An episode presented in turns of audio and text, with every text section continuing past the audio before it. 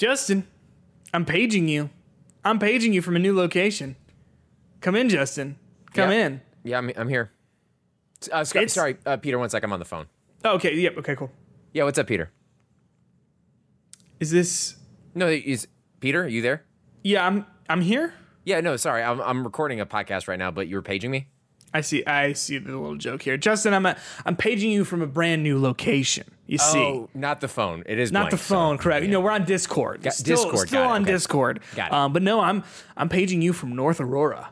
I've moved, and um, as our as our video watchers on YouTube.com slash a bunch of random gibberish, or if you just you know search hitbox with an exclamation mark, um, you'll see I'm in a different room, and you'll also see this is going to do nothing for our audio listeners. But what's happening? What's happening? Is my desk like rising? Do I have a standing I, desk I was like, now? I gotta, I gotta readjust this. I the do. box. Just waiting for it to it's coming. uh, to find me and a booyah. wow. Are you gonna just podcast standing up? I feel like this energy is kind of powerful. I mean, like, what's going on? everyone? You know what I mean? Like, this is Yeah. kind of this is kind of free and loose. Actually, I don't I don't dislike this at all. Yeah, I mean, And, you uh, can do that. I wouldn't be able to stand still. I'd be like going back. I'd be rocking back and forth. That's true. I, I will. Um, you know what? We're gonna bring it back down for today. And get the chair back. All right. By the time it gets back down, the podcast will be over. Yeah, it's a it's a little bit slow. I'm just staying above the waves here. Uh, yeah, so I, I got a new desk. Uh, built built a desk recommended to me by you. Do we have the and same desk? It's a More or beautiful less? desk. I think pretty much the same desk. If I Uh, put my desk, if I put my desk up right now, it'd, it'd unplug anything. It'd end the call. We'd have to redo this. just all the stuff would fall off your desk. Yeah, I figured that. Uh, so I thought about that, and I like I taped a bunch of stuff, like all the cords, like to the Smart. bottom of it and everything. smart.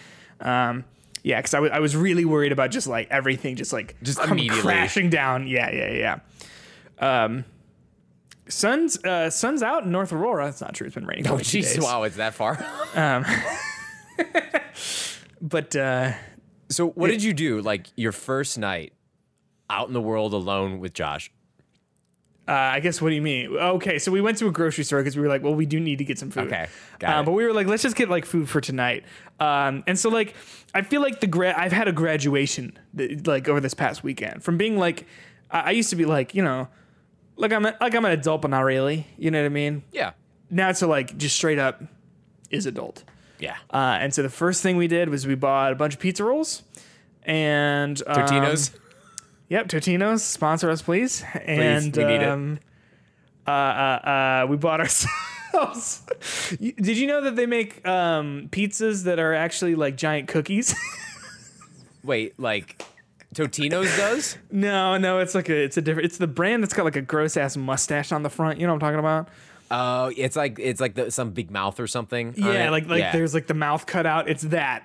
Yeah. Is uh, they make like a giant cookie pizza, and so we were like, let's buy this. We were like, let's let's do this. Haven't had the pizza yet, but we had the pizza rolls. Did uh, you- air fried okay. those suckers and. you air. Okay, I was gonna say like that. That's the real test about like if you're really an adult. How did Yeah. you prepare them? And No, let me tell air you, fried. You air fried it. That is as adult as you can get.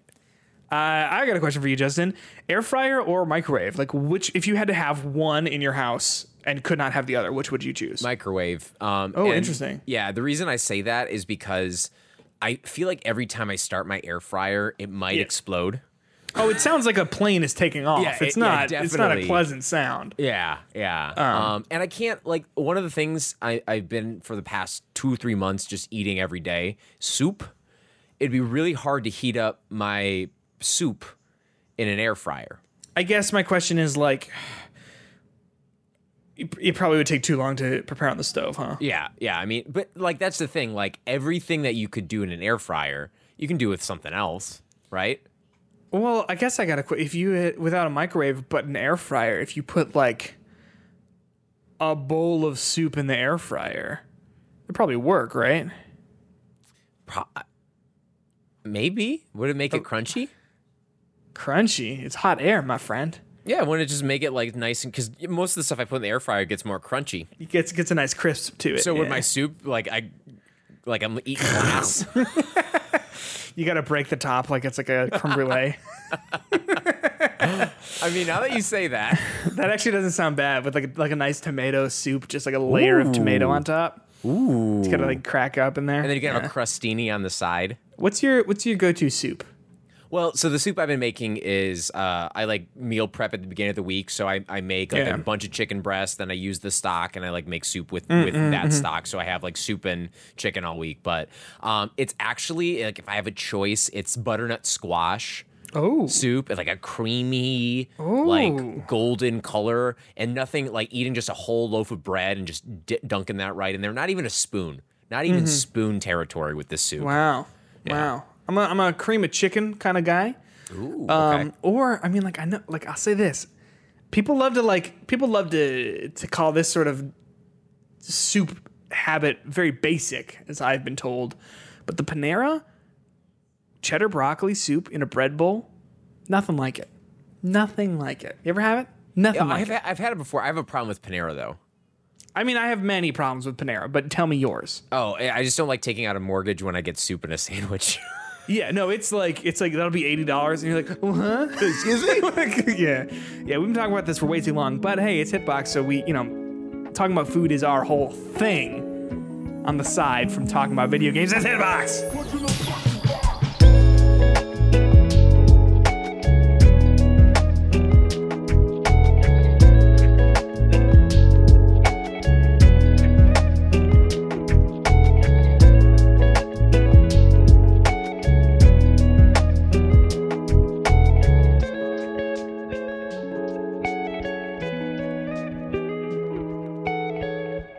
What's going on, everyone? Welcome back to Hitbox, episode number 109. My name is Peter Aurora Boy Spitek. Joining me as always. the Aurora boy himself. I like that. Although I'll say, like, is not totally accurate because it is North Aurora, which I found out is a different town.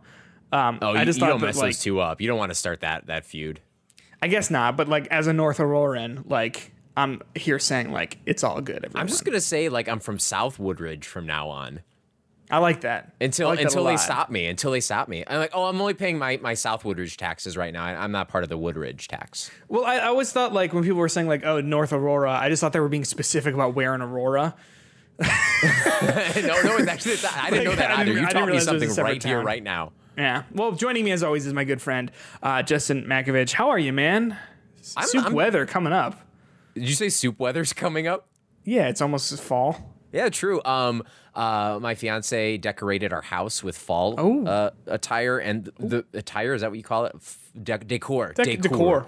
But the best thing about it are the the um the apple can- scented candles, the apple and cinnamon candles that's just everywhere. You just get this like nice, nice smell.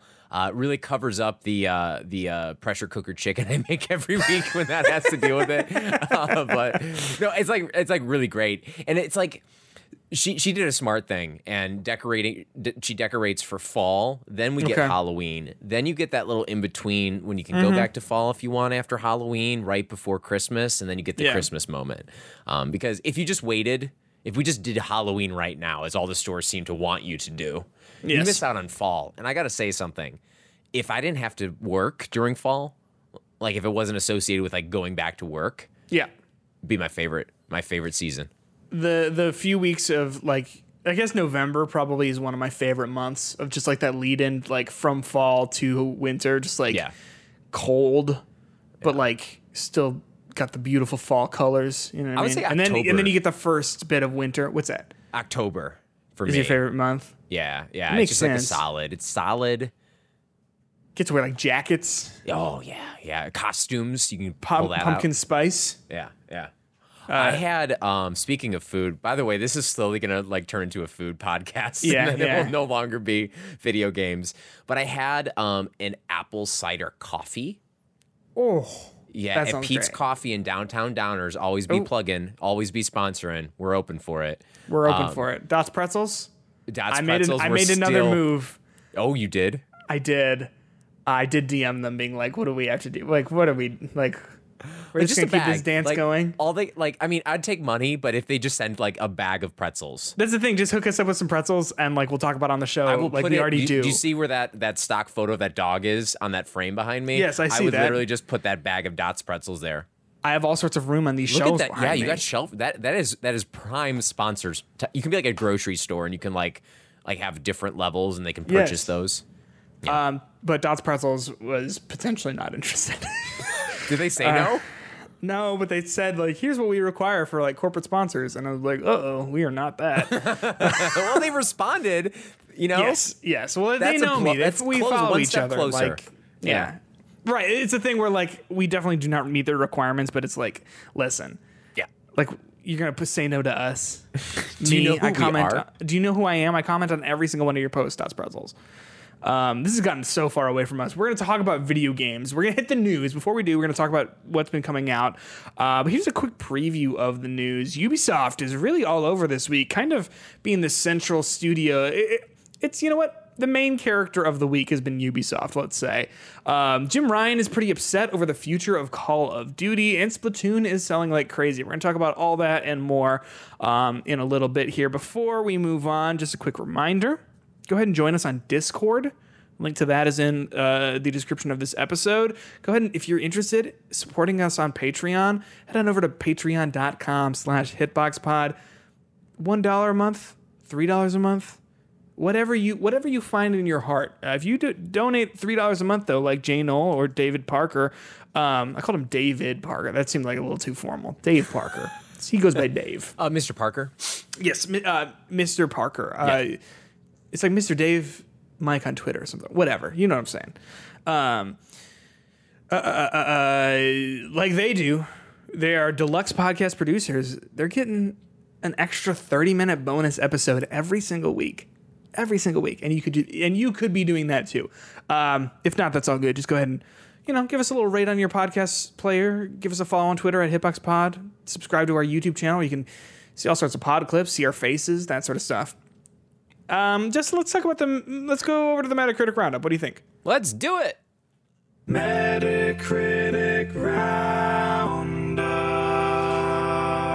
This week, we got two things. We got Metal Hellsinger. This is the game that is. Um, it's been it's been kicking around at a lot of these showcases. It is um, like a first person shooter Doom Eternal Doom 2016 type game um, that is uh, like the score to it has been done uh, was written by all sorts of like super super famous um, metal musicians. People like uh, I think they had like Ozzy Osbourne. No, they didn't. It was Serj Tankian. I confused the two um, from System of a Down.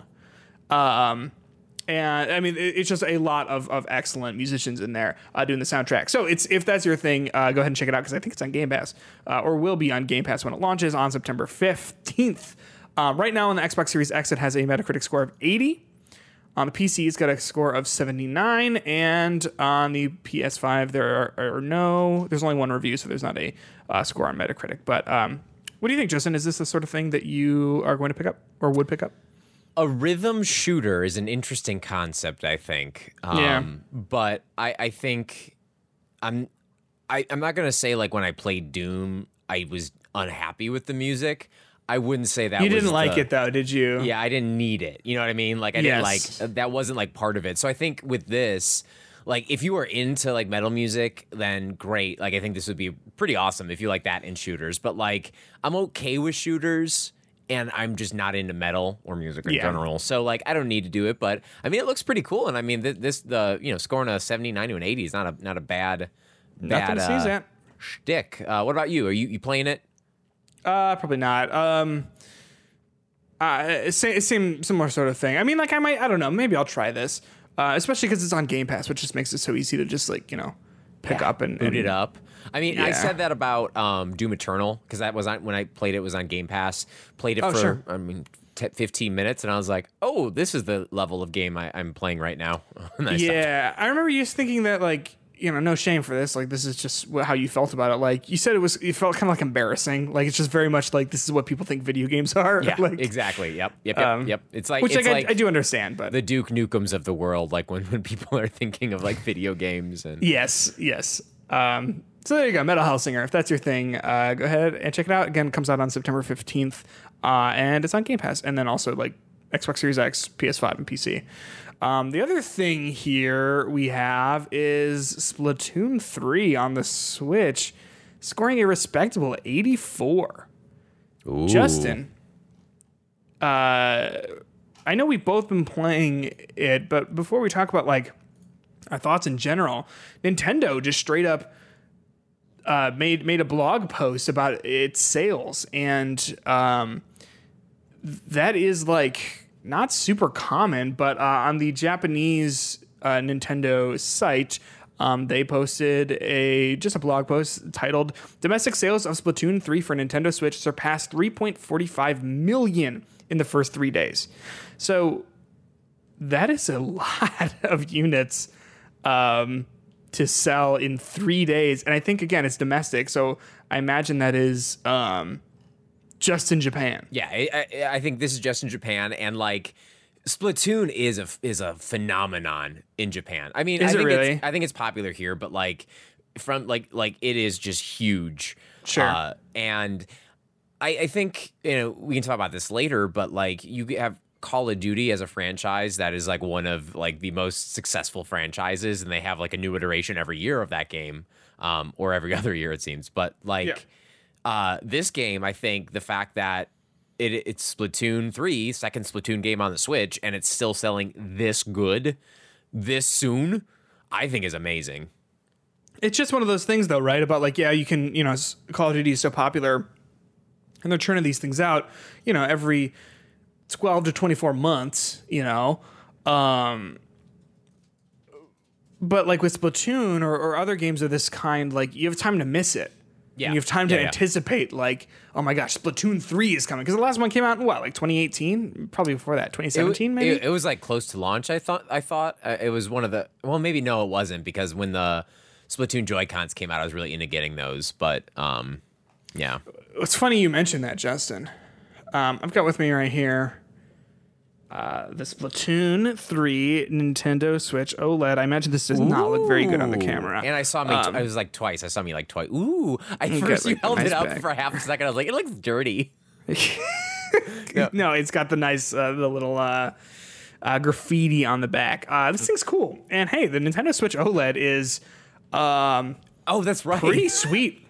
It is pretty sweet. It's the first time I've really played one. Um, and I think with this game in particular, with just how colorful it is, uh, the OLED really makes it pop. But um, hey, I've been playing Splatoon 3. Have you been playing Splatoon 3? I have also been playing Splatoon 3. What do you think? Have you played Splatoon before? I played Splatoon 2 in college with my roommate. Um, I did not own a Switch at that time, and he was like, "You try this out," and I thought it was pretty fun. But other than that, never touched it. Okay, so you've never like owned it, owned it, or anything like that. Um, so uh, I played Splatoon two when it came out. I was excited because just with how things worked, I kind of missed Splatoon one. Um, and then Splatoon 2 came out. I was like, all right, I'm going to get into this. And I got Yeah. into it um, as much as I can get into a, a multiplayer video game. Uh, and I liked it a lot. And um, the, the game itself just kind of fizzled out after a while. Uh, they stopped supporting it. Um, so when Splatoon 3 came out, I was actually really excited for it uh, because just having a, a game like that, uh, that, you know, you can just get a very quick, casual action. Um, like a Splatoon game, it's fun. And I feel like you don't have to be the most accurate, the best shooter, the best whatever to have fun in it. And there's so much gameplay in it um, from the different modes that they have to the different uh, uh, types of games to the single player to anything like that. So I was really excited about Splatoon 3. And uh, I am still to this day very excited and happy with Splatoon 3. I was gonna say the way you said that makes it sound like you haven't played it. You have though, right? Oh yeah, yeah, I did. I, I was, I setting my journey up. I was setting the scene. The, Gotcha, setting gotcha, the gotcha, gotcha. stage for where I was with it. And um, I, I think the criticisms to, that some people were saying is it's just like it's more Splatoon. Um, it just seems like a, a new coat of paint on the Splatoon, which is ironic because of the paint. But Yeah, I like that. Um, and yes, it is more Splatoon. But I think it's great, more Splatoon. But it's also that thing, right? About like, well, we we missed Splatoon because it's been like five years since the last one came out. Like, Yeah, it was 2017, uh, by the way, too. I just double okay, checked. sure. Oh, you so it's first year of the Switch. Wow. Yeah, yeah, yeah. But yeah, right. Like, um, well, we had we've had time to miss it, and so getting more of that is still like exciting. Um, and so, yeah, I'm, so I've never played them uh, any of them before, but or like owned one, like really like gotten into it. Um, but it seems like there's a lot to it, um, and like it offers a lot more maybe than the other games did. No, not Um, really. So again, I haven't played Splatoon one to to be uh, up on this, Yeah. but they it's pretty much the same game. Um, I even went back to play Splatoon two before this because there's apparently like a save transfer thing, but then it was on my old Switch, and I didn't feel like doing all that. It Yeah. wasn't worth it to get a fucking T-shirt or whatever it was. Um, but uh, it's the same. It's just fresher. I like that. Talking about squids and, and octopus and whatnot. Yeah, that's and, fun. and they're, they're, and they're all like fresh people. But um, I, there's a certain differences, some slight changes, but like it is just the best version of Splatoon to play. And when I went back to play Splatoon 2, uh, getting a match hard. And Sure. when I got into a match, I've never been so overwhelmed by like other people because Yeah. I think people still playing Splatoon 2 are like into Splatoon 2. Yeah. Um. So yeah, I uh I, I think this game is is pretty much a plus of everything the old Splatoon 2 was, with Mm. the only like new and notable exception. Did you play the Tetris game?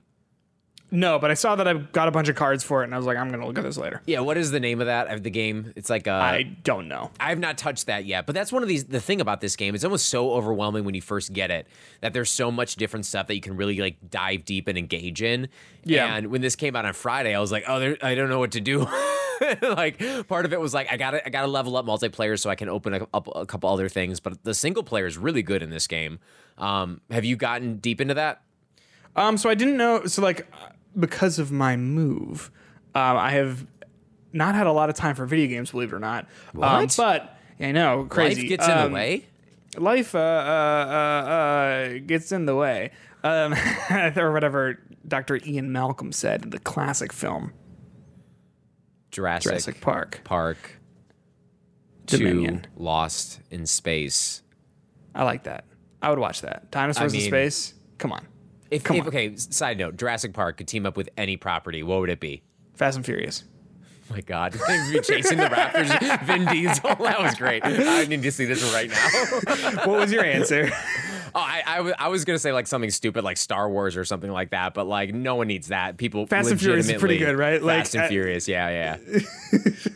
um, yes. Uh, uh, uh, no, but but Splatoon, like, I, uh, I I haven't had a whole lot of time to play it, but like, I have been trying to do as many matches as I can, and then I wanted to get to the salmon run thing for our Patreon exclusive bonus episode, and then um, also I was like, oh, I should probably check out this campaign. So I've done like three or four levels in it. Um, for me, it's not anything I'm super into at this point, but like, hey, who knows? So this is sounds like it gets better. This is gonna sound like the the Xenoblade Chronicles three player and me coming out, but like, did you get past the first world?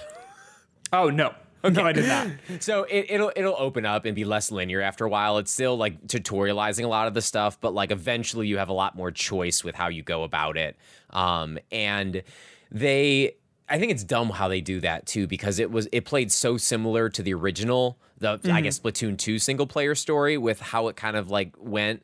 But then once you get to the open world aspect of it, it turns into the um, Octo expansion type of situation where like you start in and you get to choose what weapon you're going to use, and some weapons are like the harder weapons and Oh, stuff. okay, cool. Um, and then you have more d- like choice. Do you want to like go to the next world, or do you want to like undo the fuzzy stuff in the whole place and like get power ups and stuff? So Mm-hmm. it does open up in a way that is much more satisfying with upgrades and all this other stuff once you get Sure. past that initial thing.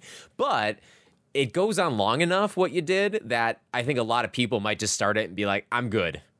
Because that's the thing. It feels like you do that initial tutorial, and then you know you get put into Splatsville, which is a great name. Nintendo, by the way, has always has great names for their cities, like New Donk City. Come on, um, Splatsville. Splatsville. I love that. Uh, I can't think of another city. Me neither. um, It's just those two, I guess. But but they're good. but but damn it, they're great. Hyrule, Hyrule, come on. Uh, Kong Island. Is that one? Donkey Kong, Don- the Donkey Donkey Konga. anyway. Uh, you do that tutorial and then you you know get thrown in there, uh, and it feels like that's it. And then you do more of the campaign, and it's like more tutorial, and it's like, oh, I imagine like what you're saying. It would be very easy for someone to bounce off of that and Yeah, be like, oh, I no, I kind of get what this is about.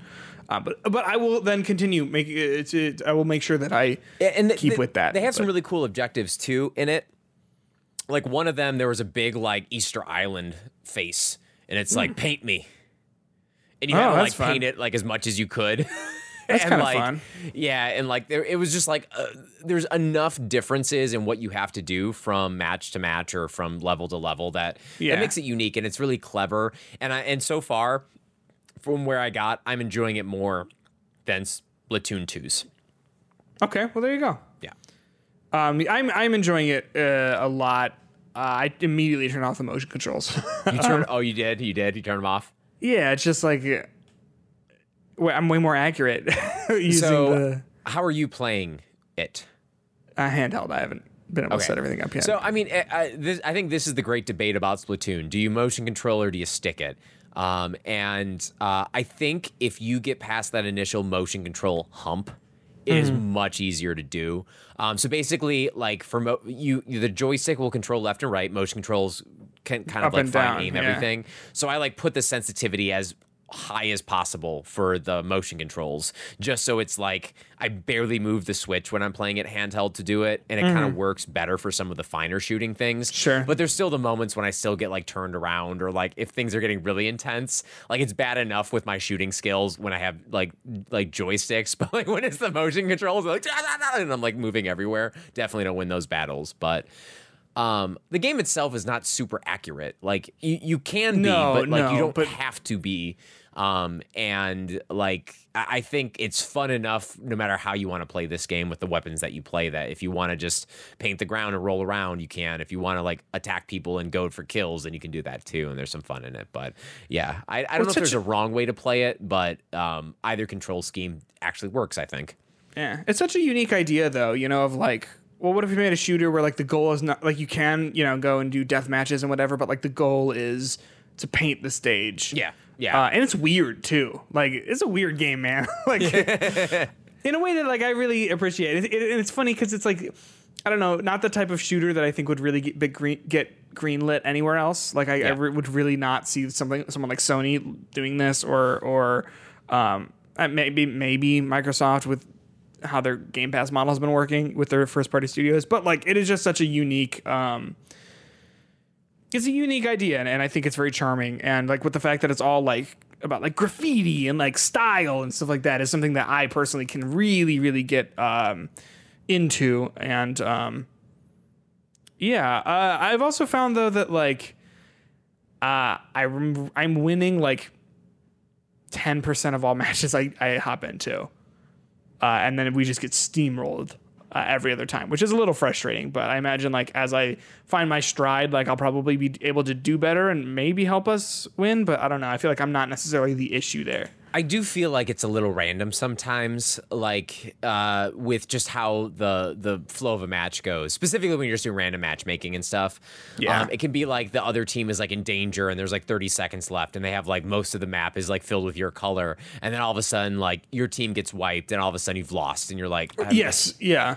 and it doesn't necessarily always make sense like how that that flow can kind of go um, but again i maybe this is the wrong way to play it there's no wrong way to play video games um, unless you're playing dark souls then every way you want to play is wrong as the fans say but um like I, I- feel like the point is not to win all the time it, like that i don't feel like i need to win to have fun and enjoyment in it um, Yeah. whether it's like trying a new weapon or just like you know being more proficient at like inking stuff uh it sounds weird i said that out loud but um it- Painting stuff, maybe. yeah, sure, sure, sure. Splatting everywhere.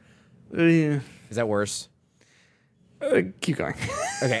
um, but I feel like um, it is still like almost cathartic to play and like in a, in a relaxing way as you're just like splatting everywhere and the sound is just so uh, again I'm, I gotta watch these words here but it's just a juicy squishy sound that like I, I know know it sounds saying, like a but why would disgusting way say to it like describe it but like it just feels right but I mean, like I, I- I do. I think that um, there's something to it where it's like not like the matches are so short that like whether you win or lose, I don't know. Like I'm not like really mad about it either way, you know. Um, and the fact that it's not even like you know there is combat in it. You know, you're shooting guns and stuff, but the the fact that the objective is not necessarily to to kill people, but to like paint stuff does give it that like sort of just relaxing. Like you know, we're sitting down, gonna play some low stakes video games, Yep. like um, that that is just like based around being fun. Um, yeah. So yeah, I'm you- I'm really enjoying it. You can tell when you're playing against a squad. Like if you're just you playing can with randoms. absolutely tell because it'll be like at the very end it'll be like who's got the most i like the way that it's like who won who won what do you guys think who won and it'll be like 90 to 10 and it's like okay yeah no Yeah. they won And like you can always tell when you got destroyed because obviously the map you see the map, but like it'll like put like uh like show you both almost competitive to a little bit. Yeah, And yeah. then one time I did it, it was like eight percent for each of us. And I was like, oh fuck. and it ended up being like I think nine to to uh, ninety one. I was like, just well, I destroyed uh, we had to really try there, huh? that's awesome that's really funny uh, so there you go splatoon i'm sure we'll be talking about it more uh, in the coming weeks here as we play some more uh, and again we'll be talking about it more on our patreon exclusive bonus show uh, this week show. Yeah, head on over to patreon.com slash hitboxpod and go ahead and be a $3 deluxe Splat a podcast like for us producer. or splat a splat a subscription or go ahead and splat that like button. yeah. Um squish it all over the keyboard. Ugh. Okay, moving on. Let's talk about Disney. Ugh. Speaking of squishy. speaking of speaking of ugh, Disney, yuck. I'm kidding. They're fine. Um, they just get to, they own everything. So the D3, the D23 Expo, I don't know what the 23 stands for, but the D23 Expo happened this uh, past week, uh, and so they had their first ever Disney and Marvel sh- uh, games showcase, which I thought was kind of uh, interesting. Uh, hosted, by the way, by Blessing Adeoye Jr. Guy's great. I'm a big Oh, fan. Mean, I, yeah, he. I thought he was great. Um, the actual stream itself was done like pre-recorded, but then he had a Yes. few interviews afterwards, and I thought he's a great interviewer. So go blessing. he is i mean he is just a really really solid um i think like voice in in the gaming space Deceptively tall. I don't know. Like I like. Is not, he? I, yeah. He. Well, I mean, he just. I. I don't know. You just see a head on a screen, and they see him standing next to other humans for the first time, and you're like, oh, I. I just assumed you were short. all right blessing adeoye junior height. Um oh, he tweeted out i will never reveal my height. And then someone you know what? commented. Someone come to your new commented studio opening with a tape measurer. Say not even say hi. Get that tape measure out and then leave. uh, someone commented so he said you know uh, not announcing my height. And someone said i can feel that five seven energy from here. Wow. It's okay blessing. Short king it up. You and me man uh, anyway so at this disney uh, expo like i there was nothing here. It was so crazy seeing people on twitter like before this thing being like i'm you know we're gonna see spider-man we're gonna see wolverine we're gonna see midnight suns. And i'm like yo we are seeing one of those and it's gonna be midnight sun. Like you're out of your mind if you think that Sony is to let Spider-Man and Wolverine be showcased at a non-Sony, non-PlayStation event, right? Like that's just um, buffoonery, in my opinion. But so uh, this was, in my opinion, a skip it showcase. So uh, the two big headlines here are that uh, Min- Marvel's Midnight Suns um, finally has a new solid release date. Uh, it was going to be getting uh, being released. When was that? A few times. It's, it's been delayed a few times. Uh, but now we are set on a December second release date. We will see if it sticks there. But December second is when you can tentatively expect. It was one of those game. situations where I, I thought for sure um, it was coming out next year. like, and then they're like, and then Because they were vague about it, right? Yeah. Didn't didn't one of us have it on our fantasy? We did, but then they delayed it, and then they were like in to Q4, Yeah. 20, uh, Q4 of this year, which could be you know January, February. I'm still not going to pick that up. You know what I mean? Uh, no, it also just doesn't look like a game that I would particularly get a lot out of, but that's just my personal taste. Um, so there you go. That will be coming later this year. And then the other big thing is that Amy Hennig, uh, I think she was the writer and creator of Uncharted. Um, uh, they revealed her new her studio's new game. Um, they don't have a title for it, but it is um, about Captain America and Black Panther fighting in World War II, which seems really cool. Um, especially if it's going to be one of those, you know, more cinematic, narrative based games. I mean, she has quite the resume in terms of like, um, you know, like making those sorts of games and making really high quality versions of those. So like that is an interesting enough setting for me to be pretty much in without any other information. Yeah, I mean, so the the stuff that was that kind of given away from it is that it's four main characters. You have Captain America. Um, you have uh, some like uh, I forget the name of the, the, the character, but it's like some like military guy. Probably shoots gun pretty well. So you Uh, have his name is Gabriel Jones, Gabriel Jones. a U.S. soldier and member uh, member of the Howling Commandos. Ooh. I mean, I don't know what they do, but like if you're called the Howling Commandos, you must be a badass. Yeah, that was uh, Captain America's team in the first Avenger. Oh, I thought they were the Howling Chimpanzees.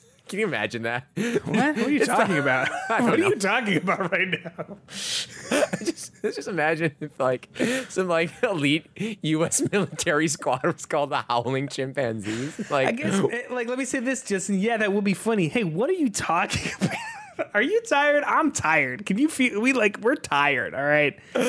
Uh, yeah, okay. So uh, you have the names in front of you, right? Because I don't want to guess these next the next ones. Yeah, let me let me read these Okay. through. So you've got uh, Steve Rogers, also known as Captain America. You've got um, Gabriel Jones, a U.S. soldier and Howling Commandos member. You've got um, Azzuri, which is T'Challa's grandfather, um, and T'Chaka's father. If you're really going through the whole lineage there, uh, who is like the the Black Panther in you know 1940s, um, and then you have uh, Nanali, who is a leader of the fledgling Wakandan spy network.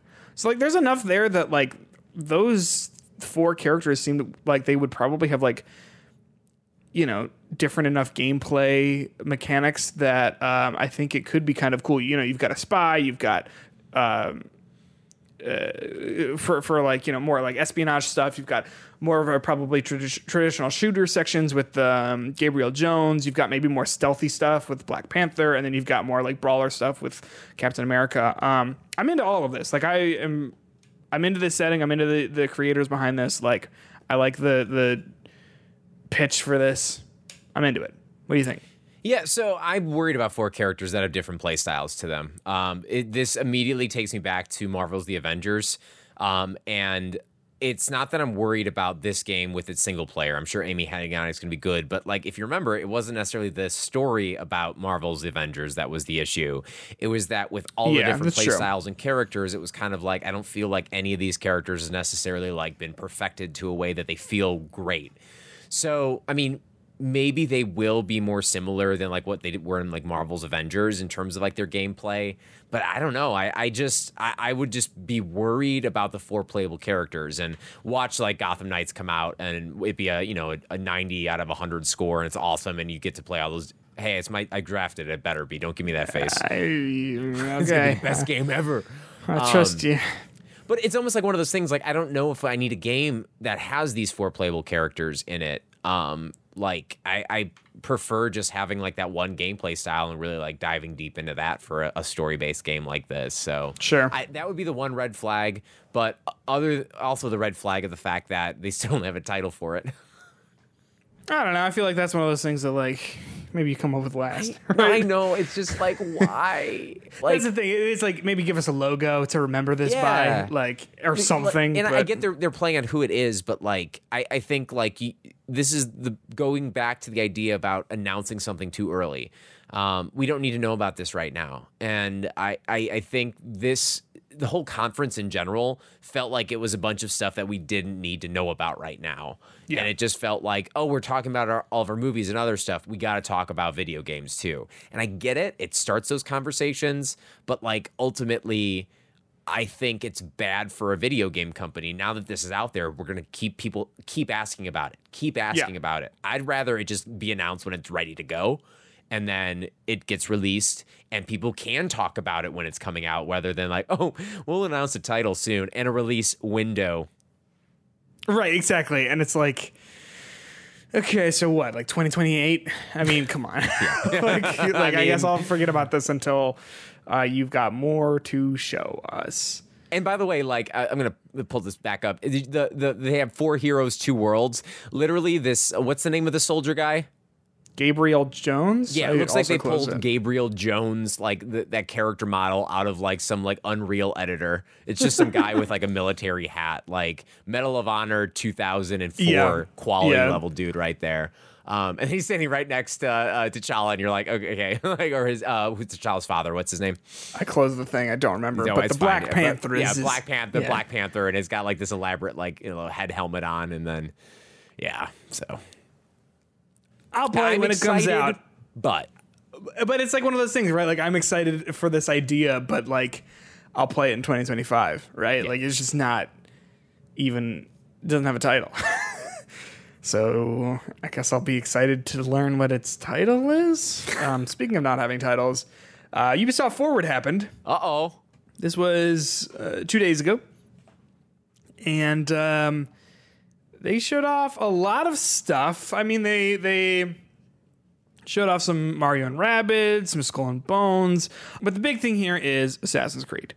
Now, um, Assassin's Creed Infinity was the name of the like live service idea that I don't know if it was leaked or officially announced or what that we've sort of known about for I don't know it feels like a year at this point right? Um, and it's been one of those things one of those big uh, topics of conversations about like should Assassin's Creed go to to a live service model? Like what does that even look like? That's not what anyone wants it feels like. Well they gave some clarification that like Assassin's Creed Infinity um, is going to be a like a portal that opens you up into different smaller Assassin's Creed stories. Um, so it'll be curious to see like what, um, like how big those games are. I imagine that if they are going to like sell like Assassin's Creed Valhalla and like put it in Assassin's Creed Infinity, like that would be just a weird move. You know what I mean? Like just sell that as a separate game. But if these are smaller experiences, more like uh, yeah, just if they're smaller experiences, um, a fraction of the size of something like Assassin's Creed Valhalla, like I could actually kind of see myself being into that because the first thing they showed off is Assassin's Creed Red. It's just a code name, uh, and it is their feudal Japan Assassin's Creed game that we've all sort of been waiting for forever. Uh, what do you think? How do you take this first little piece of news? I think of this like uh, the DLC that they released right now with the Assassin's Creed games. I, I think, I mean, there has to be a very consistent outpouring of content for me to Yeah. stick with it. I mean, if these games are like a 15, 20 hour game, that's one thing. If they're shorter four or five hour experiences, I can't, it's going to be hard for me to get jazzed about that consistently unless the games are immaculate. And I don't, I don't know if they're going to be immaculate. you know what I mean? Like I, I I don't I don't get those vibes from it. I mean, it might be cool, but like I, I cannot think of an Assassin's Creed game that I played that it's like, oh my god, every minute of this story is keeping me going. I really got into Odyssey and Origins because of the mm-hmm. gameplay, because of the world, because of the platinum trophy. This though, I I don't know. I mean, that that doesn't excite me as much as it would if it was like here's a, a full game that's coming out at a normal release schedule instead of this infinity which just seems extra to me to me, it feels like if they are going to like it feels like Assassin's Creed always it's a major misstep whenever they try to go bigger and better. That's just me. I don't want a huge game. I want a well-crafted game, right? We've talked about this, like with, with stuff like Starfield, right? When they were like, uh, you know, over a, a thousand planets um, that are like handcraft. Was it a thousand or was it a hundred? Both of those are so stupid numbers to say. Was it a thousand? I, I thought it was a thousand because a hundred seems like I could, you know, you could hire a Like, person you- you- that. right, you a could be, like, just seems like a little yes. bit like okay, you've wasted everyone's time. Right. So, um, um, like the bigger and better thing just is such a big turnoff for me. It's Assassin's Creed Valhalla. That you know how long to beat. I imagine it's like seventy hours. Like mm, no thanks. Same thing with I imagine uh, Assassin's Creed Odyssey and Origins and all that sort of stuff. So if they're if they're saying like you know we're going back to a smaller scope, you know making these worlds a little bit more handcrafted, like to me, that's more what I'm about. But you would have to like carry it, right? Like you're saying, like the writing in these games is never like super awesome. so like you're gonna have to there you have to have something else to sell it if you're doing a smaller experience like that. Exactly, because I think for me, Assassin's Creed isn't interesting because of this elaborate story that's been going on for all these games. And in fact, that's always like I prefer when it's the background, right? I just want to get back to my pirate ship. I want to get back to my uh god Niflheim realm wherever I am or, or whatever I'm doing and stuff like that. But I agree with you. I think like part part of the the reason why I've played those Assassin's Creed games so long is just because like it's easy to get like mind off play those games. Um and if it was a more intentional open world action RPG game that had a better story that really gets you going, which I think Odyssey does have moments of really strong storytelling to it. Um, moments. Uh, I think if they can like cut it down to a, a good, well crafted gameplay story with good stealth missions and, and and good meaningful story beats that feel earned, and it's not just like I guess I'm fighting Caesar now for whatever reason. right, right. Yeah. Um, maybe that's good. Um, but th- I, you add that, and then you add this infinity thing. It just seems to me like they're trying to reinvent the wheel when I don't know if that's what we need to be reinvented. A 100 per, like the the right thing to have done is just not do this. it's just it's to just make the games good. You know what I mean? Like Yeah. to just say like no, we're you know we're confident in restructuring the way we develop these games. Um, but I guess I don't know. Th- This at least to me is a. It doesn't turn me off, but it doesn't like make me super like down for all of this. Um, exactly. I will also say the story for Assassin's Creed 2 I think is really good. That's the only one that I think has like like great stuff in it. Um, the rest of them are like, yeah, you know, the the game, the the mechanics and stuff are, are the th- the selling points and the settings and all that. Um, so they so okay, so Assassin's Creed Infinity is you know the the like app, the portal, whatever you want to call it, um, and it's going to start with Assassin's Creed Red, which is the code name for it, uh, which is the feudal Japan one, and then they are also doing Assassin's Creed Hex, which is um, it seems like based on the teaser, like it might have something to do with like witchcraft or um, like uh, that sort of stuff, which I guess kind of makes sense because they've been dipping into magic stuff, especially with Assassin's Creed um, Valhalla, with those like I'm forgetting what they were like what they were called, but they were just like little area, like little shrines for like dark magic and stuff Some that of you the coolest parts and, and hardest fights in that game. Yeah. Um, so uh, they they really didn't say much about that, uh, but they just said it's going to be something kind of new for Assassin's Creed. So um, I can get down with that. Um, the other big thing that they did, uh, well, they also like announced some like mobile stuff um, and like a Netflix series and I think a Netflix game as well.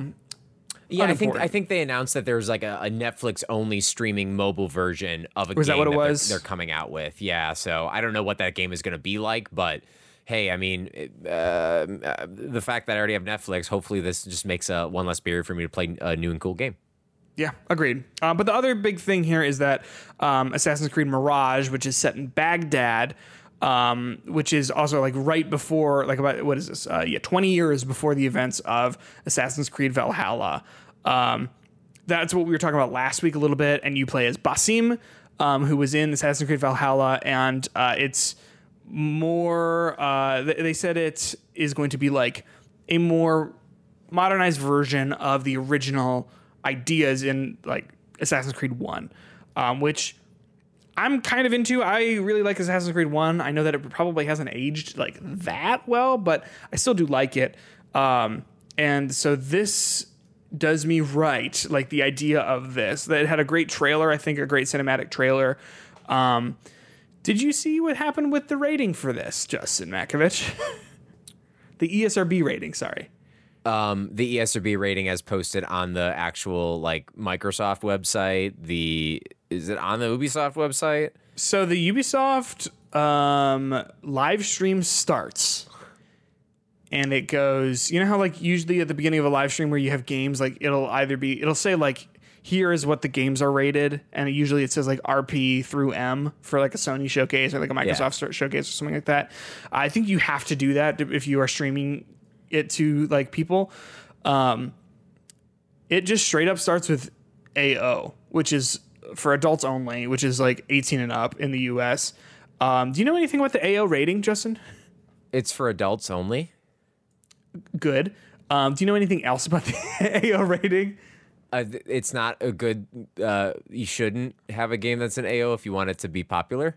So yeah, because like GameStop, Walmart, um, EB Games, like a lot of retailers will not stock AO game. Like most most major retailers will just straight up not stock those sorts of games. So if you want your games to have any sort of popularity, you need to um, get an M rating at the very most. Um, which by the way is not like super difficult. Uh, you you have to just make sure that you are you know being conscious of like your sexual content and like nudity and stuff like that. That's those are the things that really get flagged for AO in the United States. Um, but with Assassin's Creed uh, Mirage, basically it's it on the listing on the Microsoft Store and I think on Steam maybe. Um, unclear Uh, on the Microsoft Store at the very least. It said that it was listed as having um, intense violence, blood and gore, sexual themes, partial nudity, and real gambling.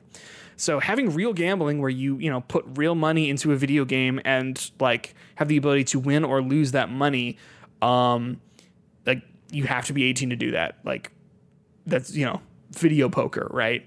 Uh, and so if you want to include that in a video game, like a, you know, ESRB rated video game, that is going to be AO, no matter what. So that was that's a weird thing to include in a in a small back to the roots Ubisoft video game, huh? Right. And I mean, we're recording this on Monday night, and Yeah. there have been a couple like updates on this story, but like it's still not changed as of now, right? I don't think so. So basically, um, talking to video game, uh, sorry, gamesindustry.biz, uh, in an article by Brendan Sinclair titled "Ubisoft denies latest Assassin's Creed uh, denies latest Assassin's Creed has adults only rating and real gambling." Um, so in a statement to uh, gamesindustry.biz. Ubisoft said this. Following the announcement of Assassin's Creed Mirage during Ubisoft Forward, some store pages mistakenly displayed the game for pre orders with an adults only ESRB rating and are being fixed, the publisher told GamesIndustry.biz. While Assassin's Creed Mirage is still pending rating, Ubisoft wants to reassure pr- uh, players that no real gambling or loot boxes are present in the game. The article goes on to say the publisher did not explain how the AO rating found its way into the official Ubisoft Forward live stream. Um, that's the weird part, right? Like, I guess it would be it would make sense if there was some sort of error, like on Microsoft's side for their you know store listing or whatever. But like, it was in your you had the assets for that Ubisoft, like. That wasn't so, the sort of thing that just like slipped by. Like you have the assets for that. You made that that way. You know what I'm saying? Like that's just so weird. Which l- leads me to think that at a certain point, this was what it was going to be. It leads me to think that, that it's just in the game. Yeah, I Like- mean, uh, it's it's mistakenly displayed the game for pre-orders with an adult-only content, and they're being fixed. Like that's an immediate thing to do. Like you know what I mean? Like that is like It's just like why like they if they had the AO ESRB rating, like like the graphic for it, and we're fucking putting it in their premiere timeline or whatever the hell. Like you had that, so you knew about it. It's just it's such a weird like statement to not even address like oh yeah, and we thought it would be too, but I guess not. I don't know. Um this is one of those things where like I'm not surprised. This is Ubisoft. Ubisoft is like very much this, um, right? Like they like Ubisoft loves to do a uh, to throw their loot boxes in, and I mean you know you, arguments can be made about like is that gambling um, f- for another time, but like real to have a to have a rating for real gambling is like a big deal. I don't know. Yeah, I think uh, a lot of red flags c- coming out from this. Um, not only the AO thing's weird to me, but it just seems like people were praising uh, Ubisoft when they're like, "We're only going to be releasing Assassin's Creed mainline game every other year. They're Yeah. going to take a year off." And then we get this thing coming up. I don't know when these releases are, but it's like, here's 12 new titles. We're just going to stock everything with yes, Assassin's yes. Creed. And you can gamble in it. And it's for adults only. You know what I mean? It's like, I don't know. It I just thought- seems like. No, go on. I was gonna say it just seems like a very like regression, a big regression from Ubisoft with all of this stuff. Um, and I- don't know, just just an odd, odd choice. One hundred percent. I actually thought that like, hey, you know, AO an AO rating means they can't be sold in Target or Walmart or GameStop or wherever, right? But it's the kind of thing where like, you know what? Ubisoft could probably take a look at their their options, right, and say like, ninety five percent of people who buy our games buy our games digitally. You know, Microsoft will put that on the store. Sony will put that on the store. So like, what if we just did that? you know, included the real gambling in it, included whatever, so that we can make all this money. Um, you know, and you know, you have to be an adult to buy it or have an adult account to buy it. But like, you know, what I'm trying to say, like, like I, to me, I, I was almost almost respected the like the idea of just like, you know what, fuck it, this is what it is. You know, and, and we're going to take the hit of not selling any physical copies of this. But at, at what point do we just have to say like, well, we're not selling any anyway? You know. I don't know. This is just such a weird thing. And on top of this, by the way, um, Ubisoft said that all of its AAA uh, AAA games are going to have be cost seventy dollars. Um, which I like. Hey, I we've talked about this. Like, you know, sell your games for the price you got to sell them for. That's fine. Um, but it is one of those things that's just like it's just such a weird. It's such a weird week for this company. I know it's strange. It's odd. It's you know, I, I think there are going to be a lot of issues that come up with gambling. I think in the, in the next coming years. Yeah. Um, not only in video games, but like how easy it is for people to start gambling now with like any of these like sports bets, like apps and Yeah. things like that. It and it's like all so- advertised and stuff. Yeah. it is so easy and so gamified for people to get into this um, that I really do hope that maybe this is a situation where uh, this is me speculating. There's no news to back this up, but maybe they sent their game to get the the ESRB rating. And then Yeah. they looked at it, and the ESRB is like, "This is oddly scary to being actual gambling. We're going to give you this AO rating." And they're like, "But we have this forward we're doing tomorrow." And ESRB is like, "Sorry, if you're going to have this in the game, this is what it's going to be like. And Ubisoft's like, not a good look, but we can't lie about this, so we're going to take a few seconds to fix this and come back. Like that that to me that's the only way this makes sense is that the, it is like that that situation where they found out some news that they weren't happy with, but they had to keep it in, and now they're just trying to PR their way through this to get it back because they'll change it. Like they're not going to release an AO game. They're not. They're not going to Yes. do it. Not worth it. Um, but I don't know. I definitely feel like the, the as you know the the gambling side of, of games and in general, I think that's going to be the thing that is more and more talked about in many industries, not just video games. Agreed. 100% agreed. Yeah, this is just such a weird thing. Um, I don't know. Uh, can I mention one positive thing? Justin, please do. I was rolling my fucking eyes during this whole forward. Like the whole time, I'm like, literally, I don't need any of this stuff. Oh, Mario Rabbids, that's cute. Rayman, I don't need that, right? Oh, yeah, There Rayman's big. One thing I heard that I was like, I'm excited for, and it happens to be one of the Netflix mobile games. What was it? Did you play Valiant Hearts 1? Valiant Hearts 1? No. So Valiant Hearts came out of Ubisoft and one of the nicer initiatives that they had. It was like uh, they allowed like studios to like create their own like smaller projects, um, and they'd fund it to and you know allow them to kind of uh, extend their creative freedom in between big games that they were working on. And it's a really cool 2D side-scrolling game set in World War One, my favorite war, the one that we don't talk about enough. Um, Your favorite war? I, I I know that sounds bad, but like w- literally World War One. It's the one time in like history of when you had the old world way of thinking going against the new world way of thinking. When you had men in suits of armor and horseback running against machine gun fire. Sure, sure, I see what you mean. You had this whole kind of like change in in the way wars were fought, and the way politics were, and the way nations decided to gain power. And it's such a fascinating war to study, and it's often the one in history classes that you get a week of it as Yep. this is why World War II happened, when it's way more than that. In fact, I still think World War One and World War II, it could technically be the same war because it was, you know, the ideas that happened in World War One were continued out throughout. Um, but regardless of that, I, it's such a fascinating uh, war to, to, to, study more. I love Valiant Heart, so I'm really hopeful and excited that they are going to stay in that same kind of um, war aesthetic. I hope they stay in World War One. Um, I really am excited for that. And again, the fact that I already have Netflix. Um, I'm I'm assuming um, uh, I will be able to play this game as soon as it comes out, and uh, again for an hour and 23 minute showcase for a mobile only Netflix game to be the thing that brought a smile to my poor face. Um, I don't know what the, if I'm happy that happened or just sad for Ubisoft that that's how I felt after watching this uh, forward. But definitely, if you haven't checked out Valiant Hearts yet, do so. And I'm excited for this.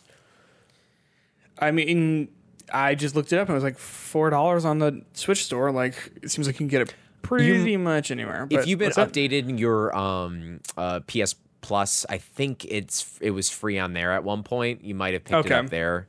Um, but, but if not, definitely worth uh, worth playing. A short little narrative puzzle game. Um, you get to you know, have a little dog friend, and I love dogs. So Oh, cute, cute.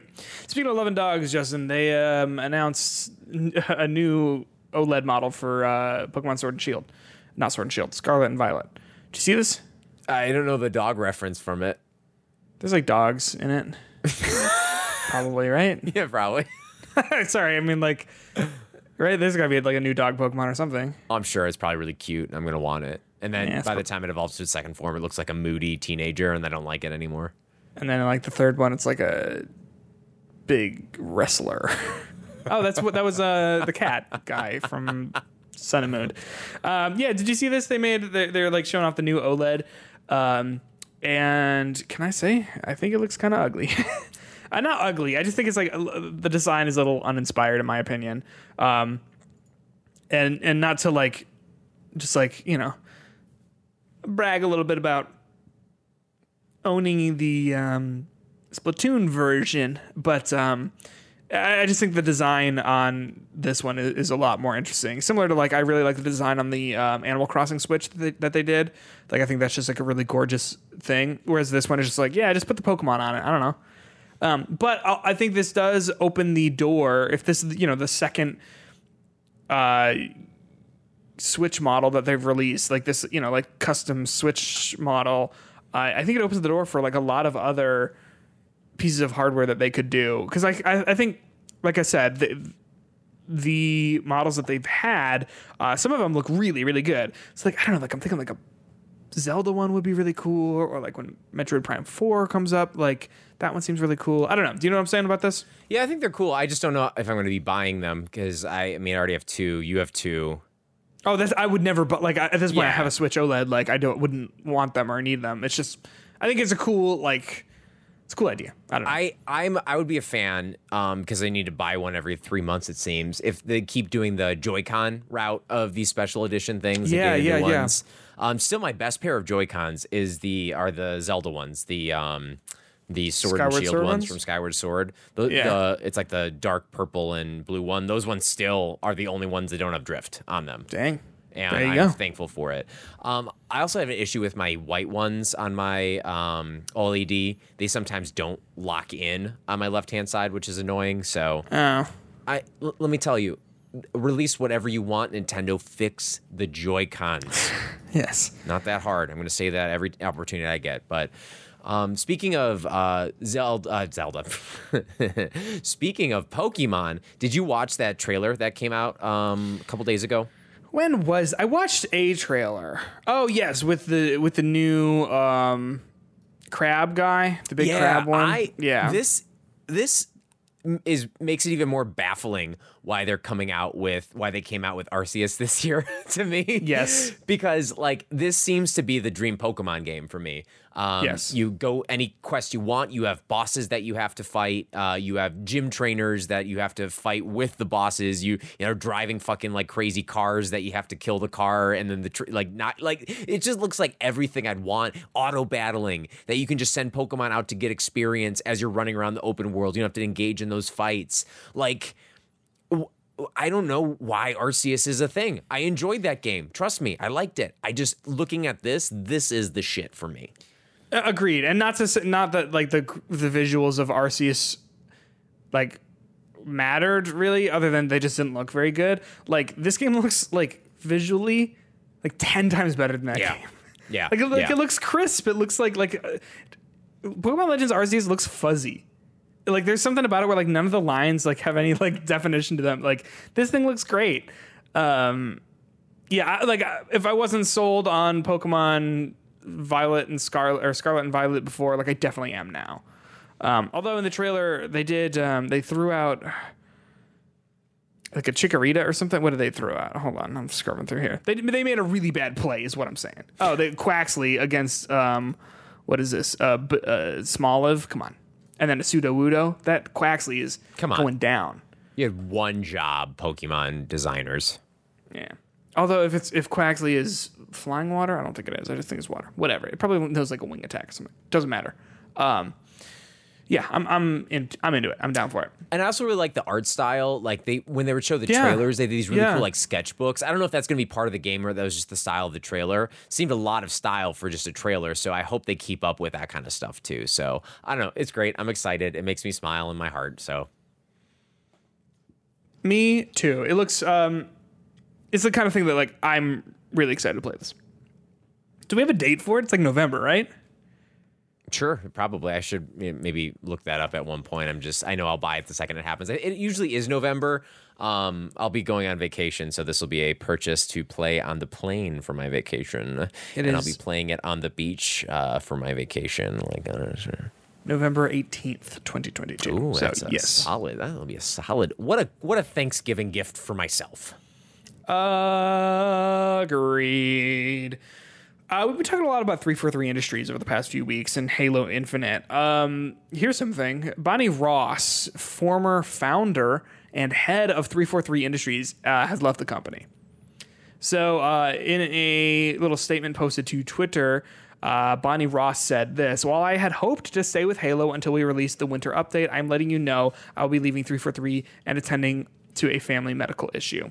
I'm incredibly proud of the work everyone at 343 Industries has done with Halo Infinite, the Master Chief Collection, the Halo television series, and so much more. It has been an honor to serve alongside the team for the last 15 years and to be a part of the of a universe that I love. Thank you to everyone. Just saying thank you, all sorts of stuff. So, Bonnie Ross. Um,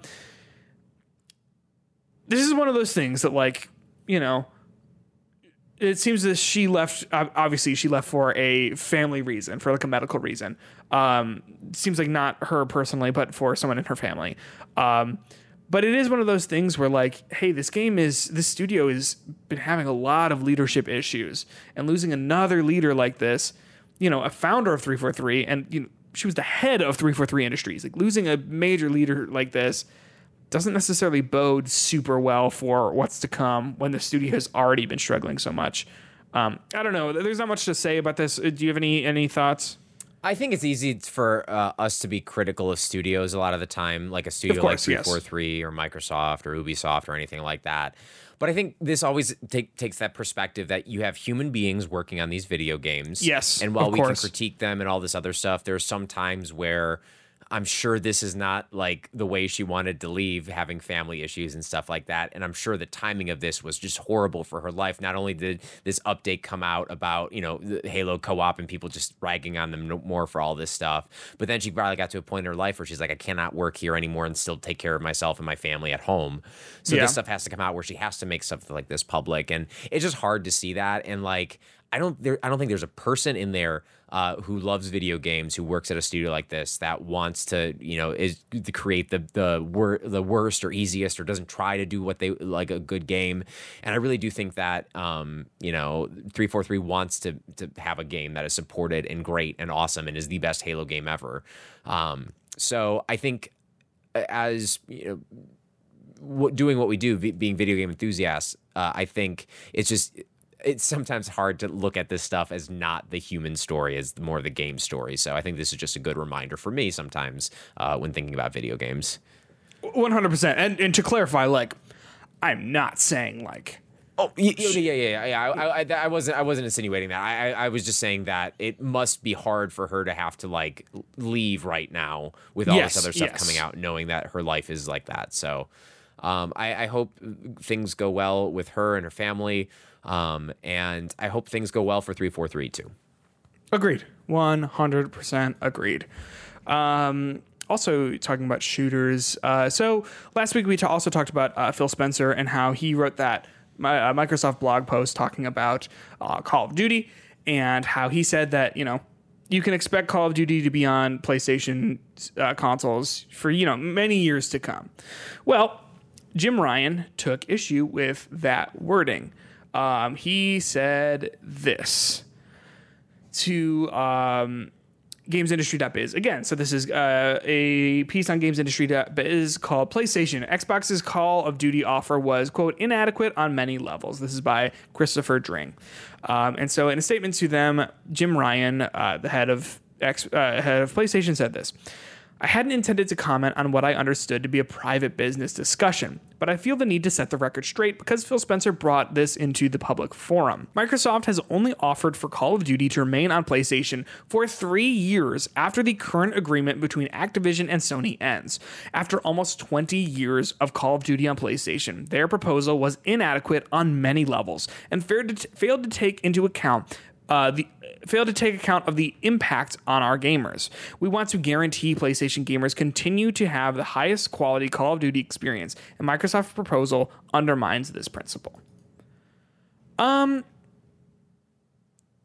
wh- what do you, okay? I've got two questions for you. The first question is.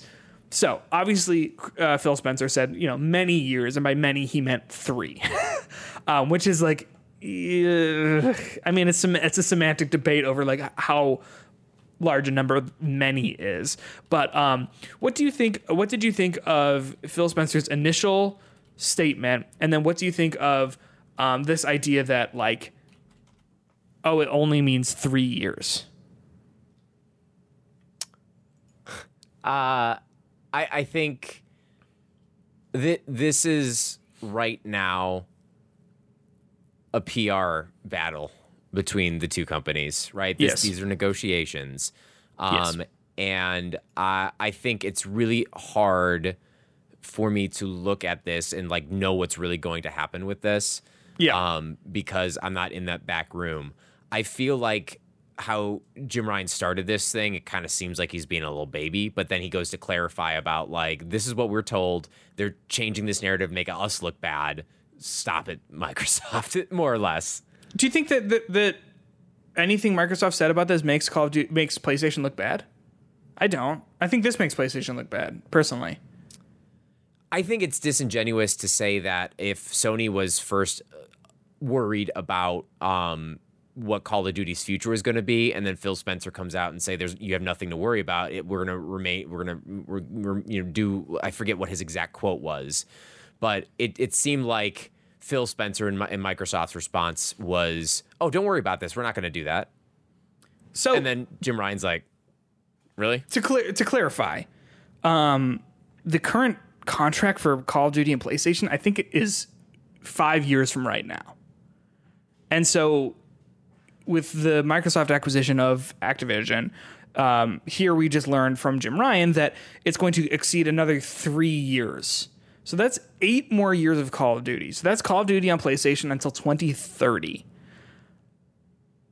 To me, that is not that is like that's a significant amount of time for these games to remain on the PlayStation ecosystem if they are a first party studio. And you know, we talked about it'll be best on Game Pass because it'll be free, right? And how great that is. But I don't know. I, I don't think that another eight years, almost, you know, that's almost a decade, another eight years of Call of Duty on PlayStation. To me, I don't think that that's like bad. Like, I, I don't know. Like, I think PlayStation, you know, you're worried about losing out on money from this, right? Of course you are. But like, you have eight years to plan on how to figure out how to make make that loss, right? To figure to before uh, until you have eight years before that eventually goes away for you to figure things out. Do you know what I'm saying about this? I do. I, I feel like the the issue is that these two companies are negotiating, and the fact that Sony would negotiate with any publisher about if they're going to have their their game on their system, right? Like they have Yeah. negotiations with 2K, they have negotiations with EA, they have negotiations with all these companies, and they've had these negotiations with Activision Blizzard for a long time. They've had a good relationship with Activision Blizzard because they've had a lot of exclusives that Microsoft hasn't had, right? Yeah. But with this, it just seems like the way Microsoft is presenting it. Well, we're gonna have our we're, we're not gonna stop our current agreements with them, and we want to have them on in the future. And then Sony's like, well, they said they only want three more years to this, so like I feel like it is just both of them. I think when you're taking these negotiations out of context, it's making an issue where I don't think there's an issue. I guess what I'm saying is these conversations happen between a publisher and Sony all the time. It happens between Yes. Microsoft and Sony all the time. This does not mean Call of Duty is not going to be on PlayStation. This means that f- this they're going to extend the contract for 3 more years. And I don't think it's just going to be Microsoft holding things out there. I, I to me this seems like we're you know what we're going to keep working with you for three more years. It'll be a little bit different. We're going to extend it, but like we're and going to then keep working negotiate or something, right? Because I mean, you, you know, in that last blog post, they talked about like Minecraft and how that's available everywhere, and like Microsoft doesn't care, like because people are able to play it everywhere. I, I don't know, like to me, it's just it's just awkward because it's kind of like, listen, Jim Ryan, what you need to understand is that y- you can't. y- Someone bought Activision. Like I, I don't know what to tell you. Like I, I don't know. Maybe I personally would be like. I don't know. I'm not a business person, so it's hard for me to say what I personally would be like. And I don't know if Jim Ryan actually cares personally. It's, it's his job to care, right? But it's the sort of thing where it's like they're honoring all your contracts and giving you an additional three years. That's eight years. That is a time for someone to start high school and finish college. like that is so much time um, to to continue to have this following a major acquisition like this. I don't know. Uh, I, I just I'm kind of over the he said he said she said between both of these companies about this whole thing. Like just just come to an agreement, please. But stop bringing the kids into it. Stop bringing us into it. Like, you know what I mean? Like, talk about it on your own time. I am sick of hearing about this because I imagine that in you know a week, Jim, uh, not Jim Ryan, Phil Spencer is going to be like, mm, actually, Jim Ryan told me, right? And then two weeks from then, we're going to have Jim Ryan being like, whoa, you know, do you know what I'm saying? Like, it's just like I'm tired of this. Yeah, I, I, I guess I guess to me, like part of this is the narrative about who is the one in control here and who is the one like saying what is actually happening. This is Yeah. a negotiating tactic from both sides. That's all Yes, agreed. And to me, again, the, as, as I said, I don't think this is anything new or unusual uh, to, to have for companies to do this. I don't know the exact what Phil Spencer means when when he says that we want to continue working with them, um, with our honor their agreements. What does that mean? Like, you know what I mean? Like, what does that mean in terms of agreements? Like, it are. I, I think there's still a lot of ambiguity with what that actually means, and Sony's probably unhappy with things that are being told to them in these negotiations, and they want to make it clear that they're still kind of going back and forth with it. Um, I, again, I'm a firm believer Microsoft is going to find a way to make the most money with Call of Duty, and that does not mean making it an exclusive. Right. Uh, yeah. Agreed. One hundred percent. Yeah. So there you go. Hey, um, this is kind of a weird week where we're recording a little late in the week because of my move, and then earlier today, Nintendo announced, "Hey, we're doing a forty-minute Nintendo Direct tomorrow on Tuesday. What is this? The thirteenth." And then it's like an hour ago or two hours at this point, Sony was like, "Hey, we're also doing a, a PlayStation, a state of play." Um, tomorrow, Tuesday the 13th. So, Justin and I, devoted to our craft as we are, we're going to be talking tomorrow night to bring you our thoughts on uh, both of those showcases for this current episode. So, here's the audio for that playing right now. Let's do this. Two showcases enter. One leaves. Why did I become Batman? That's not how what wrestling I announcers mean, sound if like. Batman was announcing a wrestling match, I would be probably be a, be a pretty big wrestling fan. I would probably like secretly hope that Batman would be jumping into the oh, into the fray. Oh, yeah, absolutely. He would be the he would do the Vince McMahon trying to make references I don't get and like just like get start it. like attacking people. Is that right? Did I do that correctly? Yes, he was the owner of, of WWE. Is he the then- owner or is he just like a jacked guy who like pretends to be an owner? No, he was the owner, and then also, like, he was a.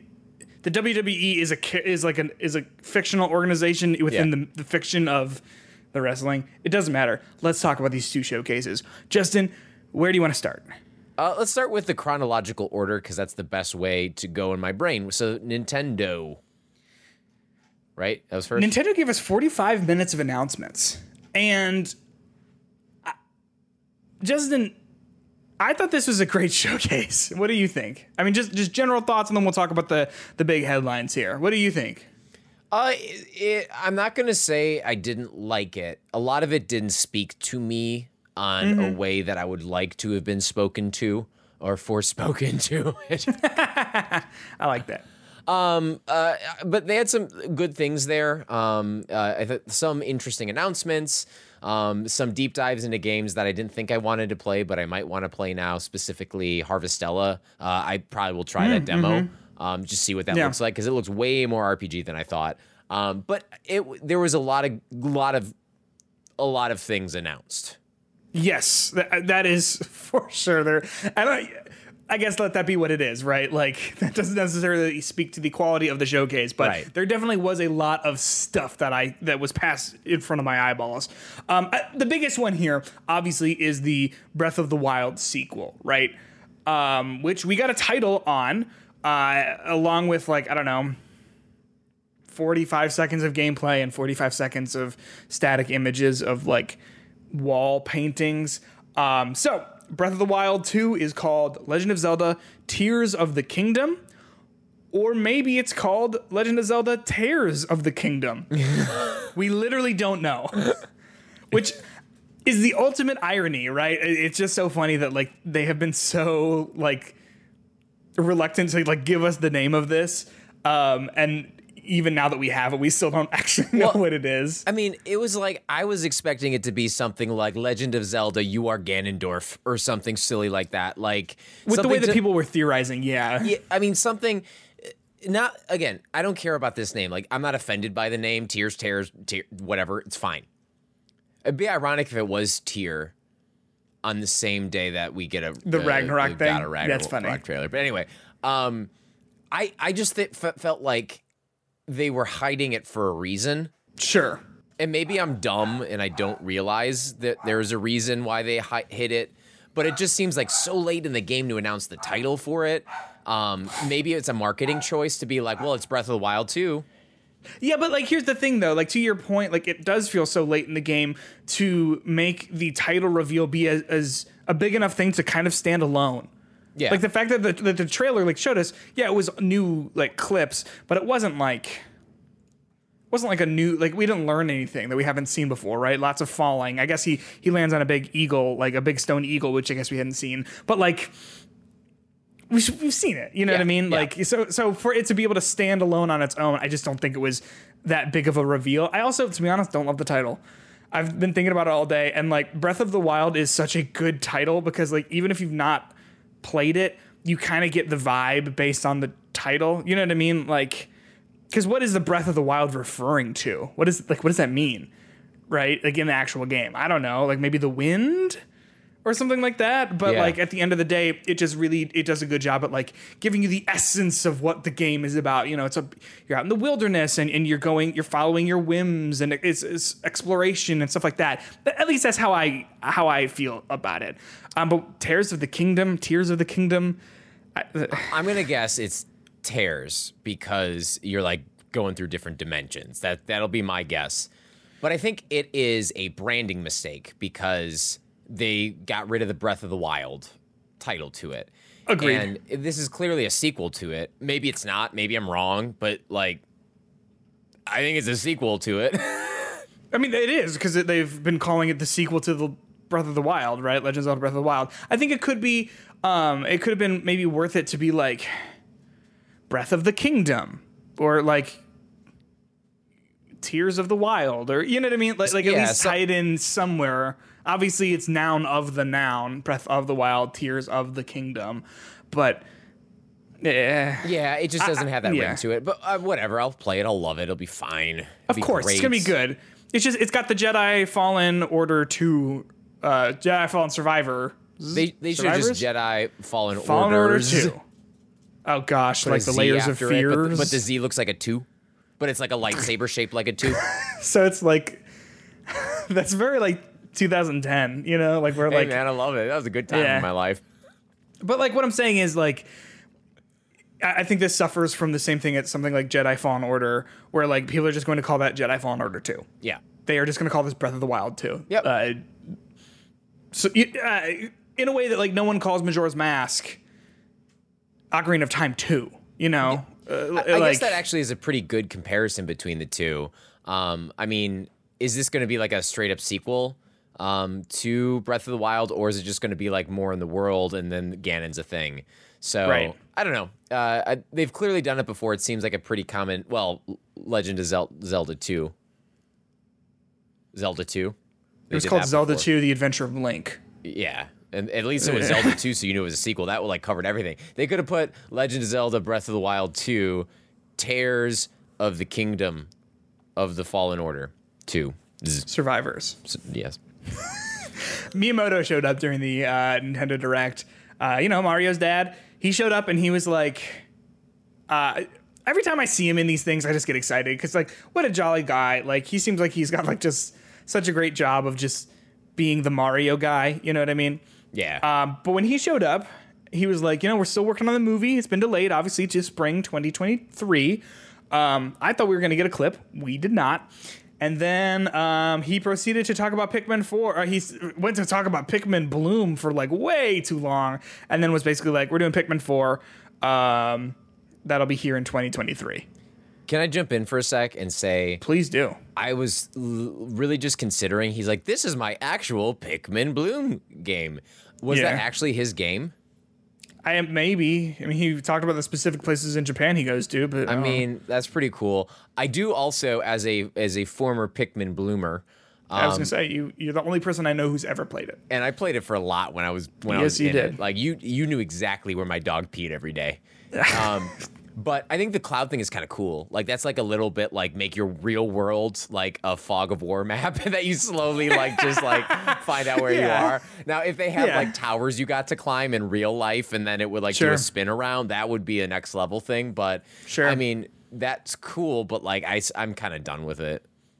It, it, ju- it was an odd marketing thing. And I, what I do appreciate though is like, to be honest, you ask about like, was that his real thing? I think so. He's talked about how like Pokemon Go is so great for, it's a great video game for, I'm not saying he's elderly, but for like older people heard because it's so, e- Miyamoto's because old. it's, it's so easy to, um, you know, you download it on your phone and then you go out on your walk and you just play it while you're on your walk. You know what I mean? And so he's talked about how uh, much fun he's had with Pokemon Go and how he meets up with people similar of a similar age playing Pokemon Go, where it's like, you know, uh, you think that Pokemon is such a like I don't know. I would imagine that people. 40 and under recognize Pokemon. It could name more than 10 Pokemon, right? Um, but to, to have someone like Shigeru Miyamoto talk about, like, yeah, you know, like me and people I don't know that I meet up with while I'm out and about, we all play these mobile games together, like these like active mobile games where you're out and about. Like, I think that's kind of cool. But uh, I don't like I, like I'll probably play Pikmin 4 when it comes out, but I, I'm not like I wasn't like losing my shit when it was like Pikmin 4 has been announced, you know? Yeah, I mean, I first said I didn't want to play Pikmin because I felt constrained by the time. Then they got rid of the time, and I'm like, I just don't think I want to play Pikmin. Yeah. It's just it's just not an exciting franchise for me, but hey, I know that some people like it. Uh, the first thing that they showed though was Fire Emblem Engage, which is just straight up a new mainline um, entry in the Fire Emblem series, and that is I don't know. I thought it was a really great looking trailer. I thought the game itself like looked really great. Uh, I know that the Switch is not a graphical powerhouse, but I thought the art style and everything, if that's what the game is, um, looks awesome. And this is coming like really soon. It's January twentieth, twenty twenty three. What do you think as a Fire Emblem fan? Um, I, I, it's going to be hard for me to go back to playing this kind of Fire Emblem after playing um, Warriors, the the Yeah. other one. I really enjoyed that gameplay. I thought it married the two things I liked really well. Um, but I agree with your your statement about it looking beautiful. I watched this like on my phone, like casually as I was like doing trying to do work today. Uh, Yeah. But then I just pulled it up on my like l- like good 4K monitor over here, and I'm like, damn, that actually looks really good. It looks So- really, really great. yeah, um, like the colors are vibrant. It looks interesting. Um, this the story just seems like it's very like forward. I wonder if that is going to be the case, or it is going to be very like because eventually Fire Emblem Three Houses got to be a, lot like there's more here, but we're just to do it with a weird cutscene. So I don't I don't know if they're to full out go with a story like this, but if they do, I'm I'm excited for it. Do you think I'll need to have played Fire Emblem Three Houses to play this? Do you know what I mean? Like, or is it one of those things where it's just like eh, Peter, I hop played Fire anywhere? Emblem Three Houses, and then I played the the the Musou game, and I still had no clue what was going on. You know what I mean? Like, and at a certain Okay. point, the the thing that I love about the Fire Emblem uh, Three Houses kind of lore is that they literally wrote like three different, four different stories with Yeah. different things. There's not like a canon story. So Mm-hmm. I I don't know if this is going to keep going with that because I don't know if that's a sustainable thing for them to do. Um, it's probably I would assume it's a new world unless I looked didn't look at a press release or something like that today. But um, I would assume it's going to be different. Okay, that makes sense. So Yeah. I will uh, I will definitely be playing that. But Yeah. um, we also got uh, for Kirby's 30th anniversary, Kirby Return to Dreamland Deluxe. It's Kirby Kirby's Return to Dreamland was a Wii game.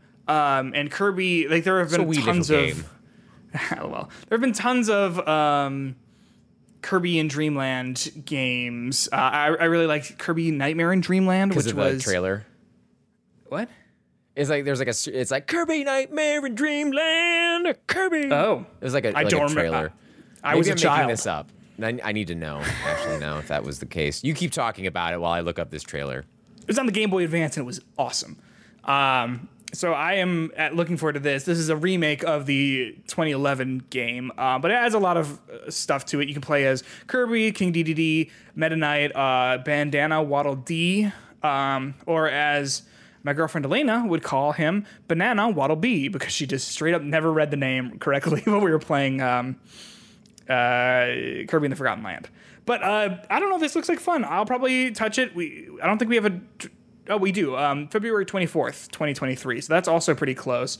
Um, so you know, hot off the heels of Fire Emblem, it'll be Kirby time. Do you, uh, do you think if I play this like the song, it will be a bad thing? Uh, I don't know if we can because we would just be listening to it, but you can definitely sing it if you got it. All right, I'll I'll we'll, we'll put it in the description. I'm sure it's real. yes, yes. Um, are you gonna play Kirby? Probably not. You're not a Kirby guy. No, Yeah, I know. No, he's cute. Um, I imagine like when when you you throw him at someone, it sounds like a dodgeball knocking off of something. But yeah, Yeah. but I, I don't need I don't need to to play him. That makes sense. Um, we also got Octopath Traveler 2 announced. Did you play the original? I feel like that was something you would have touched. I did, then it got grindy and I stopped. okay. Does Yeah. this excite you, Octopath Traveler 2? Um, if they fix some of the the grinding stuff to it, maybe. Um, I, I it was like one of those situations where you had eight characters and you could kind of like start any story wherever you wanted, and then you got like through the first chapter, and then it like you had to do the other ones to like get leveled up to start the second chapter. Um, and it was interesting, and I liked the stories, but they were all different, and it took so long to get to the next part of the story that I Yeah. lost interest in it. It just was an odd flow. Um, cool gameplay, cool aesthetic, but like it just ultimately was okay. The, the visuals of it are, are Yeah. just really striking. And Yep. I like that they've been doing that with like the remakes of the old Final Fantasy games. Yep. Uh, it seems a lot like Live A Live, where like the eight different protagonists and stuff like that. Um, or like being able to just jump to different protagonists. I don't know. Um, Yeah, I, think don't know if the cool. if the stories came together in Octopath Traveler or not. Um, I didn't beat it, but maybe. Uh, and also, it's it's coming to PC and PS4 and 5, uh, which did the original one. I thought that was just a Switch game. Might have been on PC, but I think it came out to PC, but maybe not the others. But hey, I mean, whatever gets more people to play it, that's kind of cool. yeah, agreed. If you played anywhere else other than Switch, you're wrong though. So I don't. Well, there, I guess there you have it. Um, we got Crisis Core, Final Fantasy VII Reunion, which we saw earlier this year during the Summer Games Fest. Uh, this is coming to Switch on December 13th. So, first of all, not only do we get, I think, the confirmation of that release date for that game, um, but the fact that it's coming to Switch, doesn't that kind of feel like Final Fantasy VII Remake would be coming to Switch? Because they're just so similar and like so eh, to me at least i don't know if this is true or not they feel like companion pieces almost Y- yes, At least from what I've it seen. would make sense, but I do feel like knowing what we know about Final Fantasy VII, there's probably some PlayStation backing in it, funding wise, probably a Sure. little bit more heavy than the other stuff. Um, Yeah. So I'm I'm sure there just seems to be probably some more exclusive rights to that game than this one, perhaps. got it well it was exciting to see at the very least Yeah. Do you know if it's a cloud version?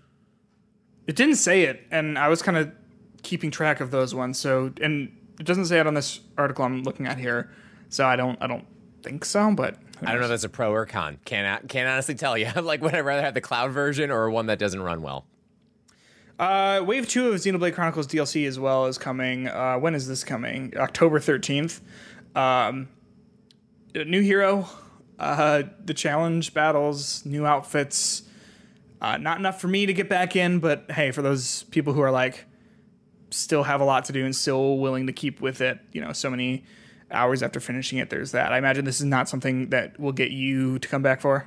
No, I, I, I still haven't bought the DLC. I was planning on it. I was thinking about it, but I don't know. It just doesn't seem like enough. And definitely the challenge rooms. I don't know if that's going to get me going. But I think that is what's Sure. going to get people playing post. Um, is to really try to level Yeah, up to make it a little bit easier. I just don't know if I have that in me to do. Super fair. Uh, you mentioned earlier Harvestella. That was the like Square Enix JRPG Life um, simulator. life sim that was like like they did not spend any time on the harvesting like the farm part of it. They just it was all rpg uh, to be honest it looks pretty cool. Uh, you said you're gonna play that demo because the demo dropped today uh, it comes out November 4th you let me know how that is obviously probably next week on next week ep- next week's episode uh, because it was intriguing enough for me to want to dip into myself Yeah, I'll probably, to be honest, I'll wait to do that because if I like it, I don't want to get in a situation where I have to wait um, until Sure, November sure. to play it. Um, so maybe near the end of October, I'll get into it. But then again, we get into this world where video games are going to be crazy in November and in December and in January, and in january and in February. and in february and in march Like it, like there's going to be a lot coming out. So I almost, Yes. I am first of all so happy that Xenoblade Chronicles Three came out when it did. Um, can you imagine if it was coming out like right now I would hate myself it would be so sad yeah I would I would I would get fired from my job. Um, I I would lose all my my my my friends. Um, this podcast would just be me playing it while you're ta- trying to talk the news. I would just be like, uh, huh, yeah. And like in the background, you hear like, "That's a red uh, da, da, there." I'm the girl with the gall. Uh, so annoying. Yeah, they should have recorded more than one of those. Or Um, just the only not other play thing, it after every battle. yeah, maybe there's a thought. Um, the only other thing here that really caught my eye is the story of seasons, A Wonderful Life. Do you know what that is? Is it the one with the Christmas movie when he finds Zuzu's petals in his pockets and he's like, "Oh, it's a, it's a real life, but it's Zuzu's petals." That one. Um, there's a gosh another quote from it that I was going to say that is escaping me right now. So I guess I just won't. No. Um. So do you know what the Story of Seasons franchise is? Mm-mm. Okay. Uh, you familiar with Harvest Moon? Mm-hmm. So uh, Harvest Moon is still a series, but the original developer of Harvest Moon lost the rights to make it. So they went on to make Story of Seasons, which is like the original Harvest Moon team, and then the people who are making Harvest Moon games in you know are are not that team. And so Harvest Moon games suck now, which is why they made Stardew, which is why that one guy made Stardew Valley. Um, ConcernedApe made Stardew Valley uh, to be like. You remember these games? These were great. Like, let's just go back to that. And so, Story of Seasons has sort of been having a revival as of late. Um, and Harvest Moon: A Wonderful Life is a game on the GameCube that I played the shit out of. Oh, okay. And Story of Seasons: A Wonderful Life is a remake of the Harvest Moon game, A Wonderful Life. I'm gonna play this. I'm very excited. It's we still got a while. It's it's summer of 2023. Um, but just seeing like, oh my gosh, this is a remake that like I'm super into, super like down to play. Like, I'm I'm all about it. Um, I'm not going to play it probably. No. But like it's one of those things like I think that that's a game specifically that speaks to you because of your history with it. So that's cool. I'm glad Yeah. you found it. Um uh speaking of history games, what are your thoughts on GoldenEye? Oh yeah, that's coming to um, Switch, the Nintendo Switch Online expansion pack. Uh, Justin, I could play it on the Switch with the wonky ass controls that they're gonna do, or I could play it on Game Pass. Today they announced alongside this that it is coming to Game Pass. It won't have online multiplayer, uh, but it will have local multiplayer. Um, and that's how I'm gonna play this game uh, because I was watching this with my friend Josh, my roommate Josh. Now weird how life changes. I know. And um, he's like, "You ever play GoldenEye?" I was like, "I have not." And he's like, "We should probably play this because he has." Uh, he's like, "You know, it's it's like an important piece of gaming history." Uh, but now that I know that I'll be able to play it on a controller made for like a human being, um, and not one that has you like hold down the back buttons so that you can like use the C stick and whatever else, like uh, I'll probably play it there. But I am confused It's cool that it's coming. about the online thing. Like to me that's odd. yeah, I don't know why that is. Um like it seems like the Xbox version is the 4K version. The Nintendo version is the online one. And if I know one thing about Nintendo, Yeah, I mean that's why I wouldn't even try it because it's like they nail Their their online is just so online. They Nail archaic. it. It's perfect. I bet it's not going to be confusing at all to get in a lobby. I bet we, we won't end up playing a 1v1 um, turf war with each other in which we are just against each other trying to turf a whole thing for three minutes. I'm sure that won't happen. Justin, I love what you did there because you just created like a, a weird podcast paradox because that episode we recorded yesterday, but if you're I imagine that people listen like our Patreon supporters probably listen to like the base episode first and then the bonus episode. Um, so I guess that's a preview of what's what's to come. The issues with Splatoon's online service, but um, but like yeah, that's the thing. Like I just don't think I would play it on there because uh, I would Why? want to play a nicer looking version that controls better. And I mean, I'm not gonna play online. I'm gonna play with my buddies. I do have to say, I doubt the control scheme is going to be good for anything because if Probably you not, played the original, it is like when drunk people were like, "This is how a first-person shooter should be," and then Halo comes along and they're like, "You know, actually, how about we make a normal first-person shooter?" yeah, yeah. I So probably missed a few in between that, but Maybe. yeah, I think it went GoldenEye, Halo, Halo Infinite, and those are the only first person they- shooters. they have no other shooters out there. no, no. Oh, Splatoon 3 just came out, so Oh yeah, that. well that's a splatter, Yeah. so it's not quite a oh, shooter. Oh, th- th- you're right. First person splatter. Um, that sounds gross. We're gonna move on. Uh, do you have anything else to say with the Nintendo Direct? no, I, I I think good Yeah. stuff. What did you think? I liked it. yeah, I, I liked it. Good stuff. It was just like nothing that I'm like stoked about. My ring light just fell off for our audio listeners. Uh, nothing I was like on. super stoked about, and it it uh, I am not really the the games I'm excited about for Nintendo for the end of this year. The game is uh, uh, Pokemon. Really, that's the that's the thing I'm looking forward to. That will get me through until Breath of the Wild. That's true. And I'm sorry. Um, Tears, Tears of of the the, Kingdom. Kingdom. Didn't they? I, I don't know if this was a joke or not. Uh, didn't they not announce the title of this in the UK because of the Queen's death? Uh, that's yeah. Well, that's sad, isn't it? Isn't it? And it, Let's talk about PlayStation. Um, state of play. It was like 20 minutes. It started with Tekken 8 with a trailer so good that I forgot that I don't like fighting games. Um, like that was a great trailer. I mean, like when whatever that character is, like flexes his arm and then punches the guy, and like you see the muscle like get giant. Like that was awesome, man. Um, I won't play this. It's a PS5 exclusive, which is kind of cool. Um, but yeah, I mean, did, did that do anything for you? Probably no, not, right? No, Yeah. no, no, no, no. I I don't need I don't need Tekken in my life. Uh, but hey, you know, some people like it. I'm sure. I was uh, I was sitting there being like, someone is very excited seeing this right now, uh, and the fact that again it was a great trailer, like definitely definitely helps. Um, next thing here, there wasn't a lot that I was like really. I thought it was a good showcase, but there wasn't a lot that I was like super, like, on my feet for. But I was excited to see Project Eve, which was this like it looked like a um, Platinum Games game. So you know your Bayonettas, your Nier Automatas, your Metal Gear Revengeance Rising, unimportant. Um, this is with the it's like an anime lady, and she's got like a blue, uh, like a green reflective outfit.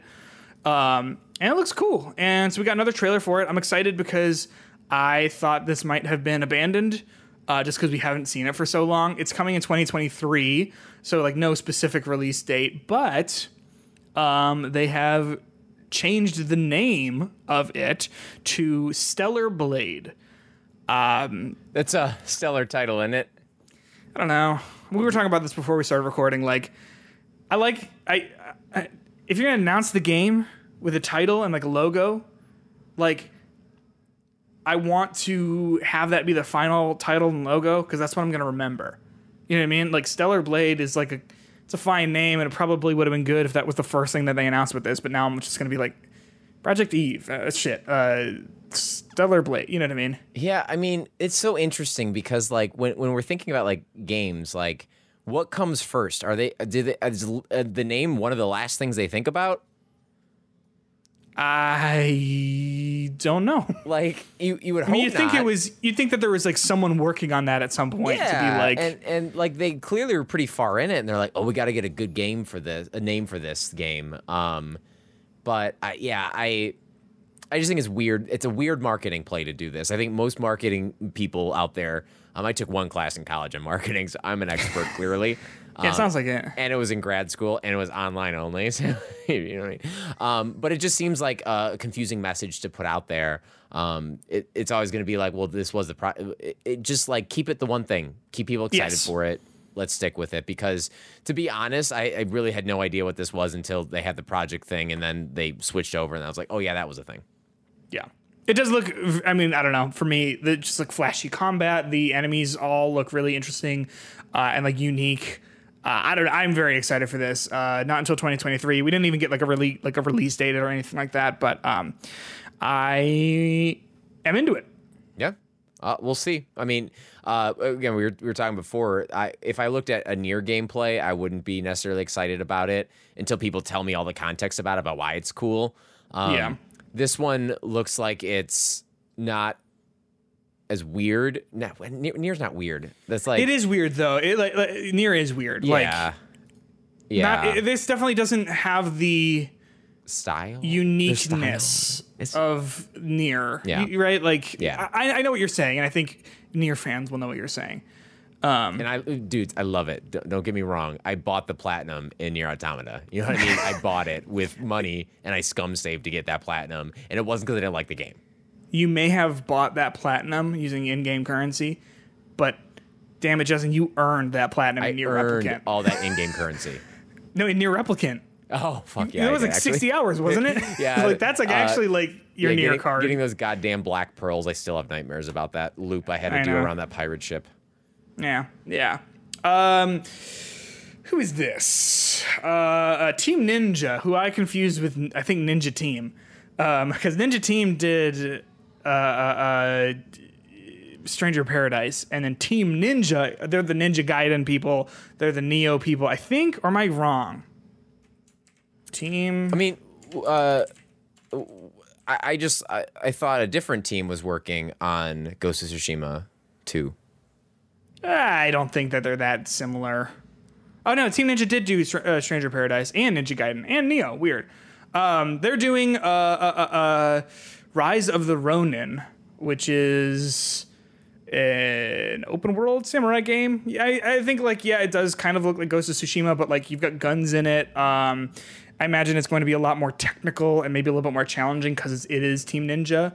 Um, this is one that I would probably be interested in playing. I just worry about like I think Nioh was a little too um uh, yeah, I, I think Nioh seemed to be like fine if you bounced off it. You know what I mean? Whereas like something like Ghost of Tsushima obviously is going for a more general appeal because Nioh because Nioh was kind of like doing the Dark Souls thing, right? Yeah. Um. So if if as long as this is if it's doing something similar but like changing the formula up a little bit, then I, I would probably give it a shot because I thought the trailer was flashy and cool and um, that sort of stuff. What do you think? I mean, I literally went from being like, is this an Assassin's Creed game on PlayStation to like only on PlayStation to is this Ghost of Tsushima to are they like having this weird rift world where they got stuck in the infinity realm and now they're like doing both at once to then I was like, oh, okay, this this looks like one of those like Team Ninja games I I, I mean, it fine maybe. Uh, I I just I don't know if I need this game in my life, but other people probably do. I know what you mean. Here's a game that I do need in my life, and it is another samurai game, Justin. Um, the trailer for Like a Dragon Ishin started playing, and it was like Sega, and I was like, huh. And they, they said this is a game that hasn't been released outside of Japan, and it's a remake. Uh, it's a remake built from the ground up. Uh, and I was like, huh, Sega, what could this be? And then we're seeing like some stuff. I don't remember what we saw. There was a logo, I think, that I was like, oh, these are the Yakuza people. But I was like, I think all the Yakuza games are out in the US. Um, this is the Yakuza spinoff. Uh, I'd never heard of Ishin, but it's like, I'm so into it. I don't know. It's like- a spin-off like, of Yakuza, but like, It's a spin-off game, yeah. oh, interesting. Um, and you can like definitely tell like the main character looks like uh, is it Kiryu from Yakuza? Like they they had like a similar face. He just had a bun instead of just like the short hair. Um, so this is also this is coming PS4 and PS5 February 2023. So move over Kirby's Dreamland remake or whatever it was, and also Octopath Traveler 2, and also everything else coming in that window, you know? Um, I'm going to play this. I like, I guess maybe it really depends on the, uh, what that window is like. I don't know if I'll play it right away because of that, but I, like, I am definitely interested in this. Um, what do you think as a Yakuza fan that you are? Uh, I mean, uh, I, I didn't know it was Yakuza till now. I just don't know if this was the the the tone that I needed. Um, Sure. Like or the game I need uh, to play. Um, Yeah. I'd much rather go back and play Lost Judgment. Um, and when's the Like a Dragon sequel RPG coming out? Oh, is that announced? I thought they were that coming official? out. With this, I don't know if it's official. Am I creating? I have no uh, idea. creating uh, drama here. Sorry, Sega, for ruining your plan that we all know you're gonna do. Um, but uh, yeah, I, I don't know. I, it'll be. It, I, there's too much stuff happening in my life in February, plus other games coming out in February that I think I can let it pass, unless it's a banger. And you know me, if it's a banger, I'll buy it day one. Well, because here's what's weird though, because obviously you know Yakuza Eight is called Yakuza Like a Dragon, and so uh, Yakuza Like a Dragon is has the same title thing as Resident Evil Biohazard, um, where Biohazard is the name of the Japanese is the Japanese title for Resident Evil. Like a Dragon is the Japanese title for Yakuza. Um, so now this is called Like a Dragon Ishin. So it's like I don't know. It's it's an interesting like title title I, I'm interested with how they've named these. Is what I'm trying to say. Um, but the last big thing here, um, we saw more God of War Ragnarok. Before we saw it, though, they showed off a limited edition DualSense. It's like white and blue, and it's got the two wolves, uh, the two big wolves that chase the sun and the moon. You know, uh, in, in Norse mythology, uh, printed on the touchpad this looks it looks like a fine enough controller. It's not one that I'm gonna buy, I don't think, but um, glad for those people who want it. Um, but they did show this story trailer for God of War Ragnarok, and damn, I'm so glad I played that first one because wow, this game looks good as hell. Yeah, it looks awesome. And I think the the the cool thing about the way this was. Um, when they started with the controller thing, it just started off like, "What a lame trailer this is going to be." thought like, that I've was seen it. this was like, gameplay wow. before, and then you see a controller, and I'm like, "Are they fucking gonna just end it with a controller reveal? Like, Is that what they're really gonna do?" And then you get the like the the studios thing pop up, and you're like, you get that Oh feeling. no, you're they got it. They got it. Yeah. and then just the the quality of it is just like astronomically awesome. Um, I'm excited for this. I don't know where it's gonna go. I I, I think uh, it's probably talking a lot of the different themes in in it about like you know being okay with death. Seem to be insinuating a lot about. Atreus trying to protect Kratos when the other game was about Kratos protecting Atreus kind of uh, Yeah. situation. So um, I'm interested to see where it goes, and I, I think uh, the worst case scenario, it's more God of War 2018. I will say the combat seemed to be pretty much the same thing as God of War 2018. And while I thought the combat in that game was pretty good, I thought it was the weakest component and in a way that like I just didn't think that the combat was as good as that story and as that writing and as that world was. Um, so if it's just more of that, I might be a little like disappointed, but I don't know. The story was so good that I just don't even really think about it when I think about that game. I Uh, so there was maybe, enough seeds in that initial combat, and it was uh, basic might be the wrong word, but there was enough stuff in that combat that I could foresee you doing some pretty cool things, like how you used Atreus in that game as like a weapon. It was really cool. Yeah, cool. that was kind of cool. And you could command Um, him to do stuff. Yeah. and there were ways to like make builds that I felt were a little inconsequential, but like if they really make this stuff more meaningful, the fact that you have different shields, uh, the fact that you have the moment when uh, he takes the the blades of chaos and like literally like grapple grapples across a, a, a chasm and like does Yeah. that. I'm like, is there gonna be a hook shot in this fucking game? Like, are we gonna be able to use these as a hook shot? And if that's the case, oh, I don't care what you do. All you need is a hook shot. Any game is ten times better in that right Agreed. Halo. So, Agreed. I mean, the, the combat itself might not be that much different in terms of like the button inputs and the weapons Mm-hmm. that you use, but it looks like the arenas are much more mobile. Like you're running around That's super a fair, full yes. arena rather than it being like just like a, a enclosed area with waves of enemies coming at you. So I think that could change it up a little bit, so it's not the same thing. But I think you're Mm-hmm. right. I think the the gameplay, like they're not going to reinvent the wheel. I mean, what, what are you going to get Mjolnir as a as a potential third weapon? Um, by the way, when he throws, Can uh, I say okay, okay? This is like the thing that like this was the best way they could have possibly ended this trailer.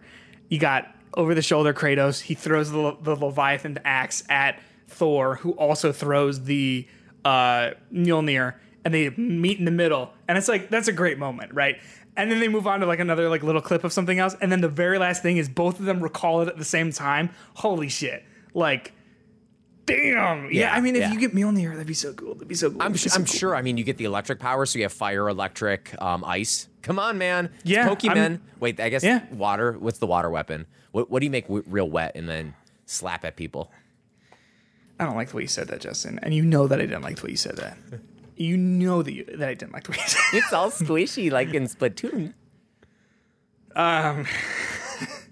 I, I did. I did like there was um, talking about like the things we don't talk about or something like that at the very beginning. With Atreus puts his hand on the tree, just like Kratos does at the very beginning of 2018 God of War, and then we cut to Kratos taking out the I don't know what those are called, the Chaos Blades. What it's like the you know something he wasn't. I don't know. It was it was a very very solid trailer that got me very very very excited for this game.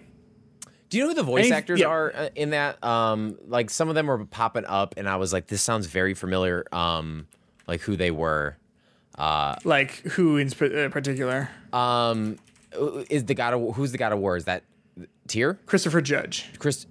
Oh, No. oh, oh, oh, uh, Tyr is yes, he is the god of war in um in what is that called? Norse Norse mythology. mythology. Yeah. Tyr is Ben Pendergast, who Prendergast. That name sounds Uh, yeah, it, like there's some the, the name just kind of like stuck the the voice kind of stuck out a little bit to me. Um, Oh, Ben Prendergast, who plays Tyr, is an Australian man. He is um Fuse in Apex Legends, but I don't think he's doing clearly, it. that's my touch point with it. Yeah, so. I, I don't think he's doing a, a, a an Australian accent in this game. Um, but other than that, he's not done a ton. Um, I'm just so excited for this, and and it looked like he was fighting off more Valkyries or something. Like, damn, come on, come on now, I'm ready. I'm ready for this. When does it come out? Right now? it. It's already out. I'm playing it right now. Dude, it's, it's kind of just around the corner. It's less, less than two months away. We got this. Yeah, yeah, we got this. Anything else to say about this showcase, Justin? Um, uh, I I think if- to me personally, God of War is a thing to talk about from it. The thing that I'll keep coming back to it. Um, Yeah. but I don't think I have a need for for new video games for a while with what's been announced uh, over the past couple months. There's a lot coming out to end this year. yeah. A lot coming out early next year. Um, video games are cool, man. Yeah. Agreed. Well, hey, uh, that's our little segment here. Back to the original show. Oh man, man, that was a great. wow, Good one, Justin. Yeah, I can't believe it. God of War came out. I beat it already. they shadow dropped it. I can't believe that I they know, shadow and it was dropped only two hours long, but you know what? It was the best two hours ever. It didn't need Changed to be a my life. second longer. I can't believe that turns out that Atreus was Abby from The Last of Us Part 2. I know. And did you see? Could you believe that a new Uncharted game is coming out solely for the Nintendo Switch? And that's the thing, right? You'd think like, hey, it's gonna launch like you know on PlayStation stuff and Nintendo Switch, but come on. And Come I on. never would have expected Call of Duty to only be on the Switch. That it's not even on Xbox anymore. Well, it was it was cool that like Jim that uh, you know they had the the showcase and you Mm-hmm. have Jim Ryan holding Phil Spencer in his arms, crying. The two of them. Yeah, it- the two of them. I couldn't believe that they were both crying. First of all, but then you know you've got Phil Spencer being like, you know what, I'm sorry. I'm sorry for all of this, and Jim Ryan goes, "I'm sorry too." You know, we shouldn't fight like this. What if, what if, what if we decide that no one gets it? It was really weird though that, that Phil Spencer was said, kind of in the fetal position, being held, and he was being rocked. You know, you say weird, I say brave. I say powerful. It was, You know what? it was. Justin, I, you know, maybe this is a controversial take. I'm okay with seeing the leader of a company cry. All right? Uh, I'm, I'm happy with it. I want to see that that compassion, that Yeah, power, True. right? Yeah. Yeah. It's not. It's not weakness to cry. No, not at all. Strength. It's strength into a friend's arm, or I guess into a former combatant's arm. In this Yeah. case of Jim Ryan and Phil Spencer. Yeah, and Um, the shadow yeah. drop of Blessing's height as six eight was also just shocking. I, w- I did not know that they would be listening so hard too. It was one of those things where it's like, wow, six eight, like you're actually really tall, man. Like, I mean, yeah, yeah. Baffled. but so that was yeah, two great showcases back to back. Can't re- I really can't believe about you know the Uncharted Switch thing and everything else. It but, almost seems um, like an accident that that it wasn't an accident that these came out in the same day. yeah, it almost seems like no one talked to each other. um, although they did not to make light of this, I guess, but they did um, announce the Nintendo UK um, is not going to be live streaming its presentation out of respect for the recently deceased Queen, but um, they're just going to post it on YouTube. So I don't really I- know I- what the difference in respect there is. Well, that is it is actually really fascinating. Like how is that is that something? it's like a, a this is going to cost the UK like billions of dollars. Like heard they that. basically have a several uh, like day shutdown of the country, like as all all of like the ceremony stuff is going on, um, Hmm. and like the it it is just really fascinating. Um, just if they're looking for a few billion dollars, uh, I have seen the elaborate crowns and um, chairs that these these people sit in. I would start there, UK. you know, but that's we should get Paddington me. on this. He should he should do something. He My knows man the right people. Paddington can fix this. Yeah, yeah. Um, Justin, uh, what else have you been playing this week? Anything really? Um, I, I've been loosely going through Xenoblade 3 um, and trying to just clean things up. I, I the post game content, I, I think I mentioned this last week, it's just not enough to Mm-hmm. justify continuing to go. Um, Yeah. And I mean, it's really about like right now, like getting the best build and being able to defeat legendaries as quickly as possible Sure. but I think th- there could have been a way to get some of this stuff in the main story a little bit better, in, in a way that actually kind of worked. Like it was fun getting the two queens. Uh, so, was that a spoiler? No, we talked about this last week. Okay, cool. It, it, it was fun getting the new heroes at the end of the game, like once you beat it, which is just kind of a, a nice little thing. And then they add some more story context in there. But then once you do that, it's kind of like okay. Uh, and Yeah. I felt like it just ended, and I didn't want it to end. And there's not enough to keep me going at this point. Not even like a collectathon that I want to do. I don't want to hack souls or whatever. That's not Yeah. fun. so are you sticking um, with it? You think, or are you moving on to Splatoon? Uh, I mean, I've been moving on to Splatoon since Splatoon came out. Xenoblade has not been turned on purposely. Um, so yeah, I think I think I am about ready to delete it. Makes sense. Uh, I'm still making my way through Last of Us Part One. Um, I think that game, like I, I was sort of mixed on it last week. I think I'm pretty positive on it now. Uh, after going back and trying out some of Last of Us Remastered, um, because not only does it just look just stunning, but Last of Us Remastered. I mean, it's very clear that they remade that game from scratch. Um, Last of Us Part One. I mean, because it just feels so different to actually play. Um, it, it feels so like intuitive and and intentional, whereas I think Re- Last of Us Remastered feels a little floaty and flighty now. Um, you know, not a bad game to play and, and still 100% playable and would absolutely recommend it. But I think if you're looking for a really nice companion for Last of Us Part 2, like Last of Us Part 1 is definitely the one to go for uh, over remastered. But it I- is I- also $70. But I think part of that just has to go with the fact that The Last of Us is a PS3 game. I- exactly. Like that's the thing. Like this is It- not. It, well, I might have thought it was a, a, a you know a PS3 game with a new coat of paint. Like it, it definitely is not with the way they rebuilt it. Yeah, and I think that that is just one of the things that shows you how far ahead The Last of Us was when it came out. More so than anything, that it's still playable and it's a debate about whether it needs to have like this new thing. Like, uh, I mean, a great game. I, I the more I think about it, I mean, you posted yourself uh, a video of doing like three crunchy headshots right in a row. Three each other. right in a row. Like it was, and it was so, it was so just intentional with how you did it too. It wasn't even like a like a trigger thing. It was just like a slow pan, boom, boom, boom. Yeah. felt like John Wick over there. Um, and like you know, the, the more I see it, the more I'm like, I really could probably play this game again. It is that kind of game. It is one of the few games I feel like I could and do want to play over and over again. And I'm playing it for work too. Just like doing a chapter of guides at a time. And it's the kind of thing where like as soon as I'm done with it, I'm like, gosh, I want to play more. Yeah. Like I just, I just want to play it, like play more. But um, Last of Part One. Pick it up if you want. It- it's one of those things that like it's not a must play because like the you know of all of the other context surrounding it. But it is like if you are a Last of Us fan, play this. If you have the cash and are interested, play this. Um, but there you go.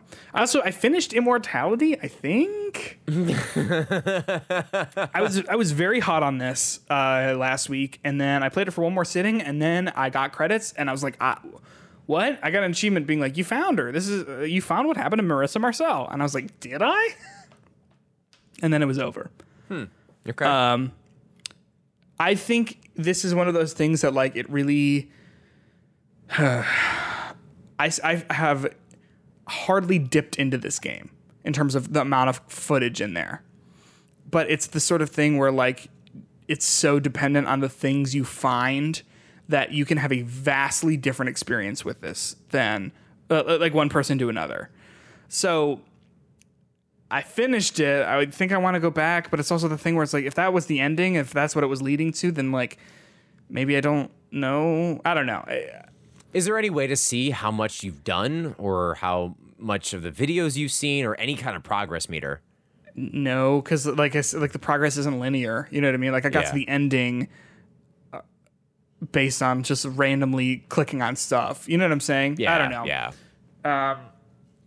It's also like I haven't had the like time to like devote to it um, because of everything. But I I- I'm going to give it another shot before you know I, I forget about it entirely. But uh, I was a little disappointed because I was so hot on it, so like interested in like putting it all together, and then it was like you did it, and I was like, what did I? I didn't. I don't know what happened to her. Uh, better or worse than 12 minutes?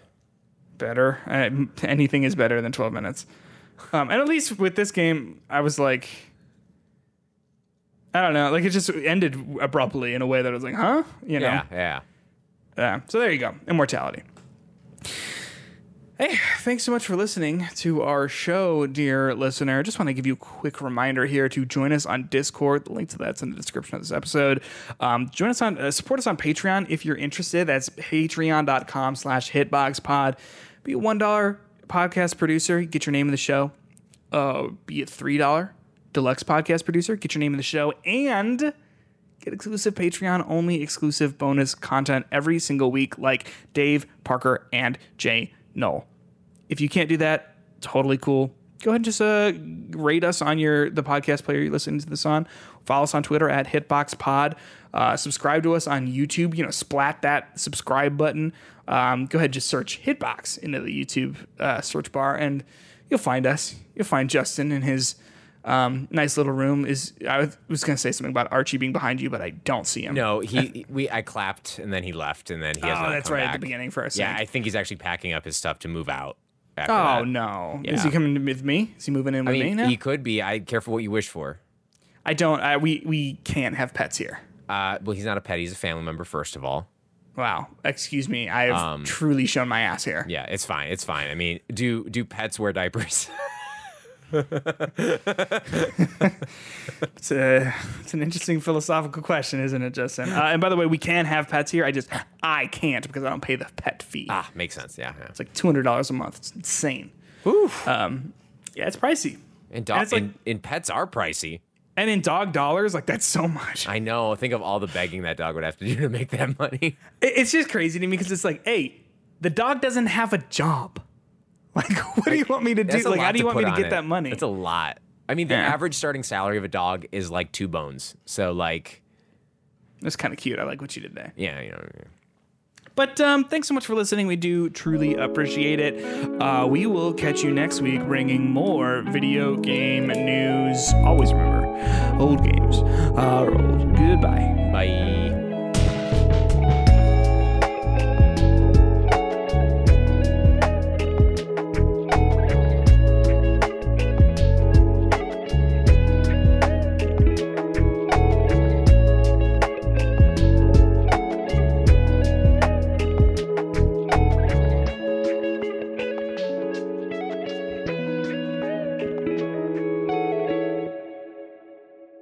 I'll stop recording.